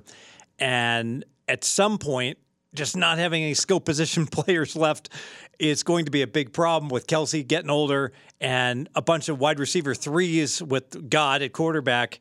But I think Mackenzie trumped me. I got to tell you this. I think this is some of the best research, and I know RJ, you told him to do it. So Well, I don't know if I told him. but go ahead. pregame research. Go ahead. But um, and I'm summarizing for him. So the O line is the factor that the markets just never pay enough attention to the the lack of continuity to an O line. So it turns out if you have a top half O line and you lose three starters, or you lose two starters, but one of those two starters is elite, defined to be one of the top 32 linemen, or you lose your center. So you lose two guys, and one of them's a key cog. You just fall off the cliff season win wise. These numbers are incredible. Two and 24 betting these teams under to the tune of minus 2.3 wins versus expected in the season win market. And Kansas City qualifies because they lost two starters on the O line, including their left tackle, four time Pro Bowler Orlando Brown, who went to the Bengals. So Mackenzie, how how would you characterize the way that that um, we came up with that? It's pretty awesome and pretty natural. Every year we looked at you know some of these trends and we kept honing it. And you had the great idea last year, like let's just eliminate the bad O lines because they want turnover. They want to you know shake up the snow globe. So last year that's what we did. We took out all the bad O lines. If you're 17th or worse by uh, PFF blocking grade, we just looked at the best O lines, and it's shocking. Last year was Tampa Bay and the Rams. They went combined eight and a half games worse than Vegas expected. And you just go down the year, year after year. This So the way the way the two starter qualified was because of how good uh, the tackle was that went to the Bengals. Orlando Brown was 30th uh, by, of all linemen in PFF. We cut it off at top 32 guys, one per team. Best guy in your team on average. Two and twenty four. Wow. Okay. This is some. I think this might be the best research of you, you've you've done on anything. I mean, it's just it's Oh, just Mc- inc- yeah. Mc- I mean, it was a collaborative effort for sure. Um, what's Andy Reid's record in Kansas City on the win totals? One sec. Little hint, Fez. He's never. I don't think he's ever gone under. I like it even better. Oh, you, you- you don't think there's any uh, an elite coach that goes over every year? You think you that makes you happy? You Yeah, say, I want to fade that. And and Andy, due. you know, what's interesting is you you actually said you know Andy Reid's starting to look a little bit like. Like wearing Well- like, you know, long and tooth, and we've done those studies about these Hall of Fame coaches. I think Andy Reid's sixty three, so he's once they go past sixty, Yeah, see, I disagree you worry. with Andy Reid just because they, he's such a grinder, and I think that he dropped off in that Patriot or um, that Buck Super Bowl because his son.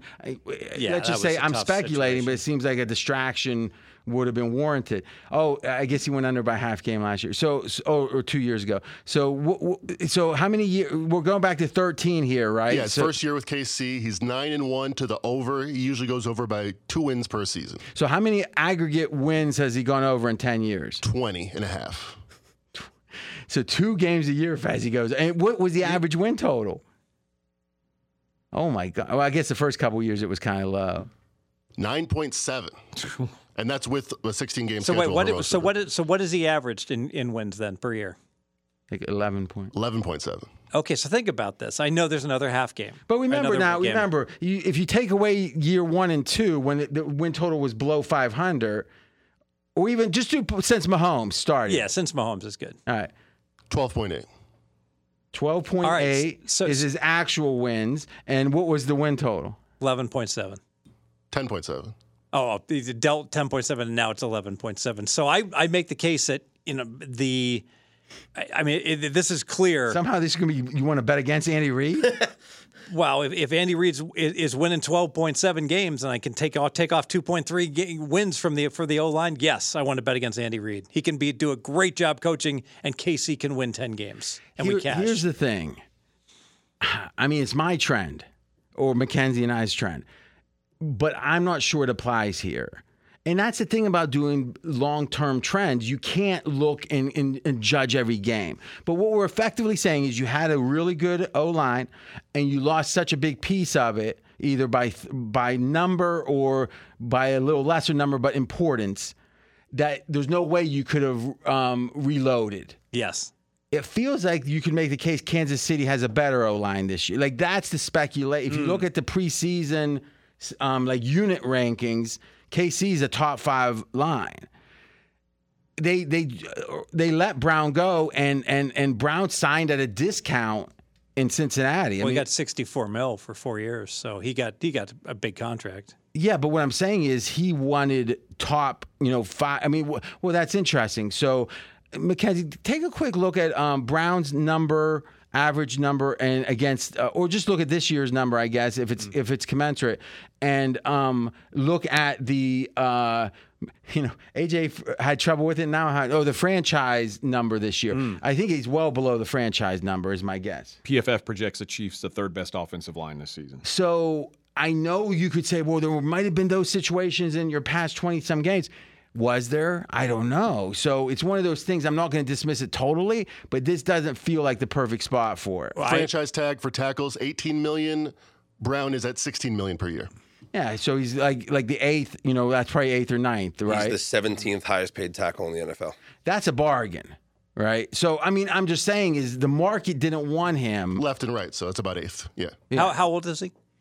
Uh, I mean, seventh year maybe because he was at oh maybe sixth because he was at um the Ravens. All right, so it'll He's be 27. So it'll be in this prime the whole contract. Yeah. Yeah, Yeah. and well, you, you know, so all I'm saying is, is I love the trend. It- This is a time I'm not sure it applies, but I respect it. You know, and and also I'm looking at these wide receivers, and I'm like, I understand Mahomes is so good, but at some point, I mean, we- we- we're looking at all these other teams that potentially were going to fall off because they lost their number one wide receivers, but Mahomes can lose all of them. You know, and, Yeah, and last year it went from 11 and a half two years ago to 10 and a half. And now, still no top receiver. What- it's what- back to what- 11 and a half. Do you think they might have um, answered the questions? well, Yeah. they won 14 games, so yeah. Okay, that's why it's not magic that it's gone. I mean, could you imagine what kind of betting this win total would have gotten if they opened it up at a, uh, 10.7? Yeah, it is interesting how they did, but they did last year, and you're like you said, the expectation was they would fall off, and they didn't Hill at might all. have been the most valuable receiver during those. In fact, I think he was probably during those years in Kansas City with Mahomes of any in the league. You take get rid of him. This was a rebuilding year. This Mm-hmm. just past year, and they still won. And he had a high ankle sprain. I mean, eh, yeah, they're, they're, he's special. What's the Chris Jones situation? Is he signed? Is he is he still doing the hold in or whatever? I don't think there's been a change. to me, th- Yep. that's the issue. He is instrumental on that team, on defense, obviously. And I also think this, and people have said this, you got uh, maybe the best tight end of all time, but he's about as old as Gronk. Gronk's been retired three times. He's, I think he's older. He's 33. Is he older than? 33. Is he? He's And older than Gronk. Gronk? Yeah, I mean, it's Gronk's not, 32. I mean, how many? And I don't know. Gronk's 34. Yeah. Oh, okay.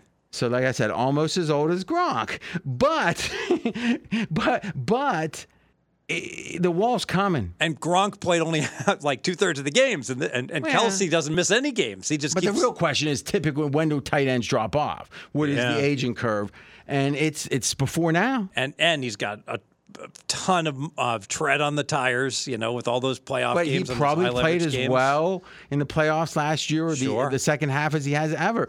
So if I think there's an X factor with Kelce, it can only go down. It can't go Mm-hmm. up.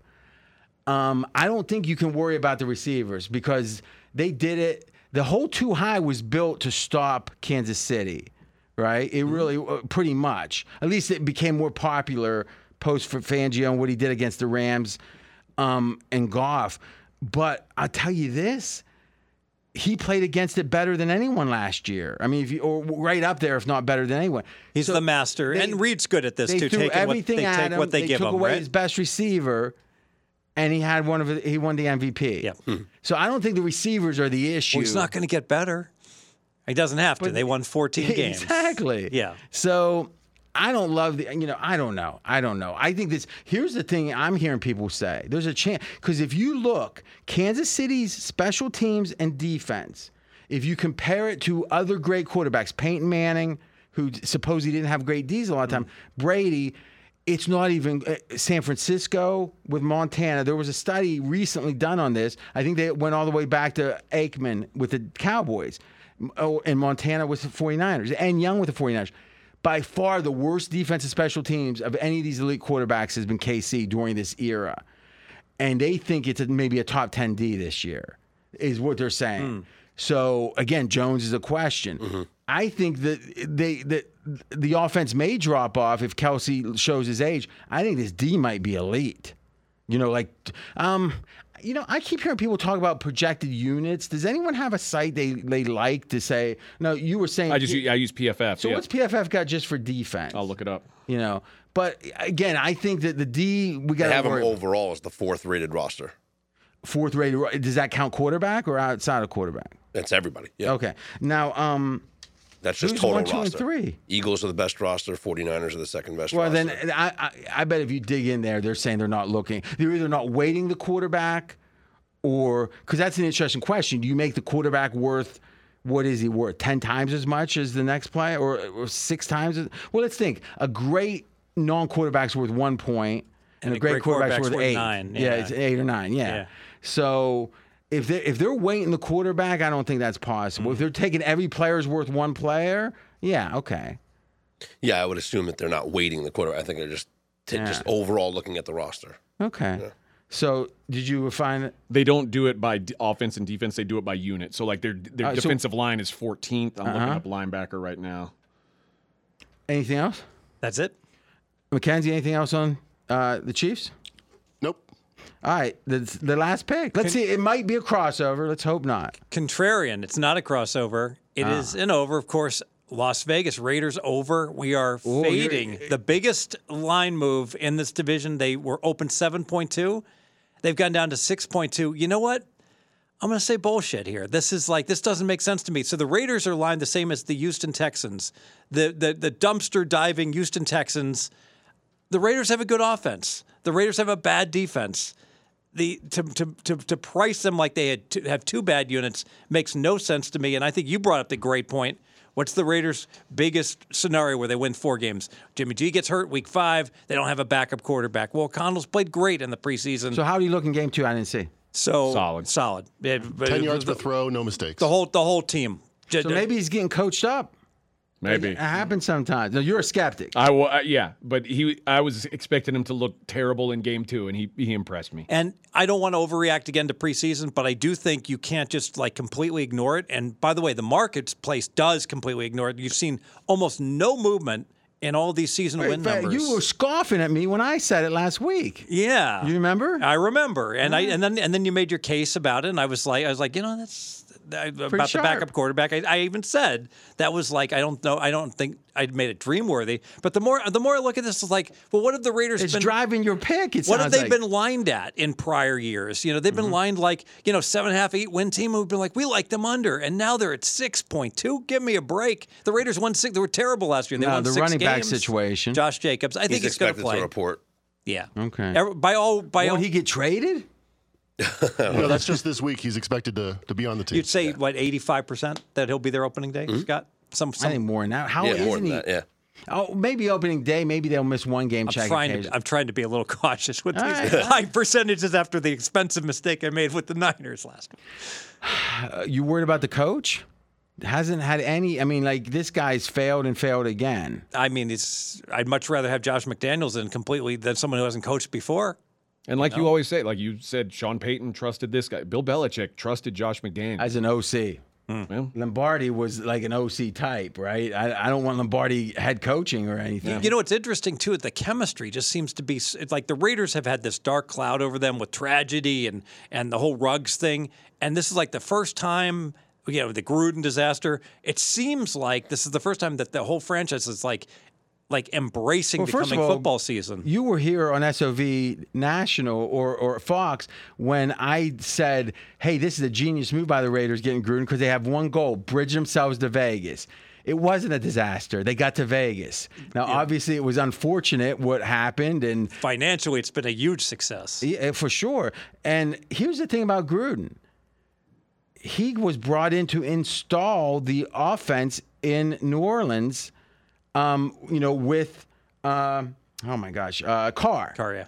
So if if he was persona non grata, would he be brought in and and you know in the light of day? Uh, it does seem like there's been a and he's su- he's a, the aggressor in the lawsuit. So I don't you know I don't know. I really typically don't believe just having been around college sports, and this has been since I really was around it. It's been seven, eight, maybe even almost ten years there's such an African American culture in football that if you really didn't like, if you were, a, a- you know, stone cold. I'm not saying Gruden didn't say something that was inappropriate. I just don't. A lot of people liked. I mean, remember he was at ESPN. I just don't think you could hide a racist like that. Right, so I mean, I think again, it was probably justified. He, you know, I think it was justified. He got fired. It, it, it was uh, an unfortunate phrase. Um, I, yeah, well, it's a whole other conversation, but it does seem interesting. I mean, think about how high that guy was riding, and it was in an email. And who was it to? I can't. Bruce Allen. Okay, so the guy that Lombardi does. Commanders. Okay, so the yeah, so Mackenzie. I mean, obviously, you know, you speak for the millennials. You speak for people of color Yeah. here. I mean, how like would you root for a team that had Gruden as a coach? Yeah, I mean, he uh, was the first employer of my cousin Kyle. I have no personal animus towards Gruden, but I separate uh, racist actions that should be reprimanded versus the binary of someone's racist or not. I don't, I don't believe in No, that's a good putting point. people into those buckets. Well, you you do believe you, you're saying you don't want to force them into buckets. Yeah, right? yeah. Okay. Um, yeah, it's an interesting point, right? Is is is wasn't Kyle the play make or the play call Quality talk- control guy, yeah. Yeah, and, and and that Gruden had the most complex offense at the time, and it was the most uh, expansive, maybe voluminous. Yeah. Okay. Interesting conversation. I I just from what I hear, and these are whispers, and and maybe you guys have heard, is Goodell hates Gruden. And that of, there was so, supposedly like what were there two million emails? Did I hear that No, right? only 600,000, I Oh, think. 600,000 emails were in the Washington system they reviewed, and only one got released. Hmm. So I gotta think there was a few other things that objectionable in in the 600,000 emails. I'm glad you're not reading all my emails I've ever sent. yeah, I mean, I, I think most people. I mean, I think we found out with the hacks or whatever. You know, it's so it's funny. I'll be honest with you. In any business, I mean, personal emails. You know, yeah. I've never sent a business email that I would have a problem with it being shown. Now, I might have been in a position where I was critiquing a, a, an employee and, and and I was being harsh, but eventually they heard it. it but it was nothing. I've never said anything because I always assumed they would get read. Well, at that's what they point. say. Uh, Right before you hit send, as- assume it's going to the entire company. Yeah, right? and, and and I mean, but I've been thinking like that since 1997. So uh, They, they, they used to tell us that at um, when I was when I was working in corporate America. and let's be honest, if that that Deadspin thing would have went a lot worse if I didn't think like that. Sure. when they had a you know one year investigation and they, they couldn't come up with anything. Um, what do you think of this Raider situation?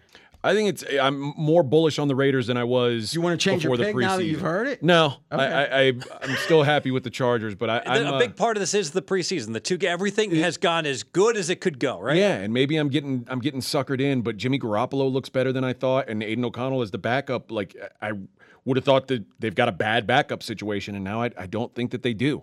Yeah, that's a big. That was yeah. All right, so let's. By the uh, way, the Chiefs were fourth in linebackers and eighth in uh, secondary, so t- t- two top tens and a fourteen. Yeah. All right. Okay, so why don't we go through now and we'll have each uh, AJ you read if if you, uh, whoever you think is ready. Fez, you'll read. So let's do the East. Fez, you guys go first. AFC East, Buffalo two units under, Jets one unit. Oh, No, no, correction, no, it was correction, correction, Yeah, correction. yeah, yeah. Jets two units over. The over was the best bet. Buffalo one unit under. I'm sorry about that. Let's see if there's any crossover. Uh, Dolphins under two units, and Jets over one unit. Okay. Continue north. Let's go to the north. We're going Cincinnati Bengals under two units. Cleveland Browns over one unit. All right, let's see. Bengals under two units, Steelers over one unit. Okay, now it couldn't happen three in a row, could it? We'll see. Fez? All right, AFC West will go. Kim- No, no, no, no, no, no. We want to go to the south. oh, I'm just like, Go in the order of the schedule or the standings. That- it- it- It's striking midnight for poor Fez here. So AFC South, we're going to go the Houston Texans under for two units and Tennessee over one unit. We went Colts under two units. All right. Titans over one unit. Okay, now Three at for this, three. At this point, I did the switcheroo. yeah. So you read first. Uh, we did the two units under on the Broncos, one unit over on the Chargers. Okay, now this should continue. And Kansas City under for two units. Las Vegas over for one unit. What? huh? What happened? Four different teams. It's just a coincidence. Th- They were listening. We were I- listening to you before. I didn't think you were, but I knew. I somehow knew if I did that, it would go. I told you I'd write my picks. I, I wrote my picks down before we started. I was like, But, but yeah, because well, no, you wrote those two picks down, and Right. it didn't match. So what did you show? oh, well, you're right. And how much are these guys going to have to pay us again? All right. So, We're only going to pay RJ. Don't worry. uh, okay, so I I went against you. What two different ones? Right? I went. They went Colts under. I went Colts over. I think I'm getting a discount right there. And you went Broncos over. Bronco. Uh, Fez, the more I look at it, the more I like that Broncos over. You, you, you, you think Wilson's not? Dude, I think Wilson's is going to be as good as NFL D- Deshaun Watson. Oh well, Deshaun Watson can still run. I mean, But what I'm Wilson saying is, I think Watson could be 14th, 15th. yeah, Oh, I'm sorry, um, Russell. Wilson. Yeah, Russell Wilson. I think Watson's better than Wilson. okay, but what I'm saying, it doesn't matter, right? Is if Russell Wilson is the 14th best quarterback, what, how many games does Denver win with Sean Payton and a, and a top five D? oh, they win ten games. So. What's the? I mean, don't you think it's at least fifty percent that he's going to be an average quarterback? Yes, Yeah, it almost feels. This is one we're going to look back on and, and say it's you're scared to because it was such a disaster last year. But you got a guy coming in that's not only skilled, he's taken an aggressive mm-hmm. approach. The Colts, I'm not surprised that you went against us on. This one surprises me because I haven't heard you say a positive thing about Russell Wilson in like Yeah, you, you the gave out a two best full years I've been working here. well, that's yards. because he, he's like saying he shouldn't be the MVP. I mean, I think he might. I think he might get benched even, and Yeah. still this goes over mm-hmm. because remember they paid a lot of money. For Jarrett Stidham, Stidham looked great at the. Remember Belichick thought he could wasn't there start. the stat if they just scored 21 points? That's Yeah. the Jets. Oh, that was No, but they had. I think there was one if they had scored one more touchdown Oh, every yeah, game yeah, or something. Yeah. Um, Raiders are tied with the Texans as the worst team in the AFC at six point two. See, who would you bet? Raiders Texans neutral site. I mean, if it was Pick'em, I would bet big on the Raiders. I would too. Yeah, I, I agree. I agree. But remember, the Raiders' injury risk is a big part of theirs because we don't know about the quarterback. I think there's been an upgrade. All right, boys. Here's what I'm going to do. I trust you guys. So I'm going to wrap this show up, and I'm going to let you guys take the second one. All right. All right. Animal House, you screwed up. You trusted us. no, no, no, no, no. Um, any closing thoughts? Now remember, it's going to be a thousand per team for both the AFC and the NFC. We got two fades here. No, did you want to fade any of their stuff? so we're going to win a thousand or five hundred. It's it's a combined a thousand dollars. So we only win the 500. What do you mean you mm. only went? No, combined is in you two as team members. Oh, okay. There's going to be two thousand in Yes. the pot. Two thousand in the pot. Five hundred per person with you four. Does that make Yeah, so sense? you only win 500 Each. each. Yeah, you're 500 each. Okay. You're being greedy, Fez. It's like a, it's like a jumbo bet for this. You know, you, you know what we should probably We're go, do. we should all go to Barry's and celebrate when know- these guys pay. You, berries. What is that? That's the um, restaurant. And Scott, you've been there, right? The steakhouse in Circa. All right. So, oh, is that is it Basement, okay. right? In the Boy. Barry's doesn't sound like a great place. It is. There's a No, I pizza believe shop it. like two That's what- blocks from me. Not a great place. Not a great place. Well, you, I mean, you know, as a as an owner of a chain. All right, so um, I think we should consider maybe going 500 for the AFC, five for the NFC. May I don't know. Next week we can decide for sure. Uh, all right, so same thing next week. Fez, you're not going against one of their picks, No. but I think the crossfire stay open to next week. Meaning, if you want to go again, yeah, let's. You know, why not? Like you can study and Yeah, stuff. an injury Yeah. could happen, and we want to crossfire. Oh no, that's an interesting. You make We'll, we'll do the new market number. If, if something happens, we if we're not crossfiring now, we got to use the market number next week. If we That's a fair point. And then that would handle it, right? Sure, sure. All right. All right, Fez, take us out. hey, hey, be careful out there. And remember, there's another episode. Who needs RJ?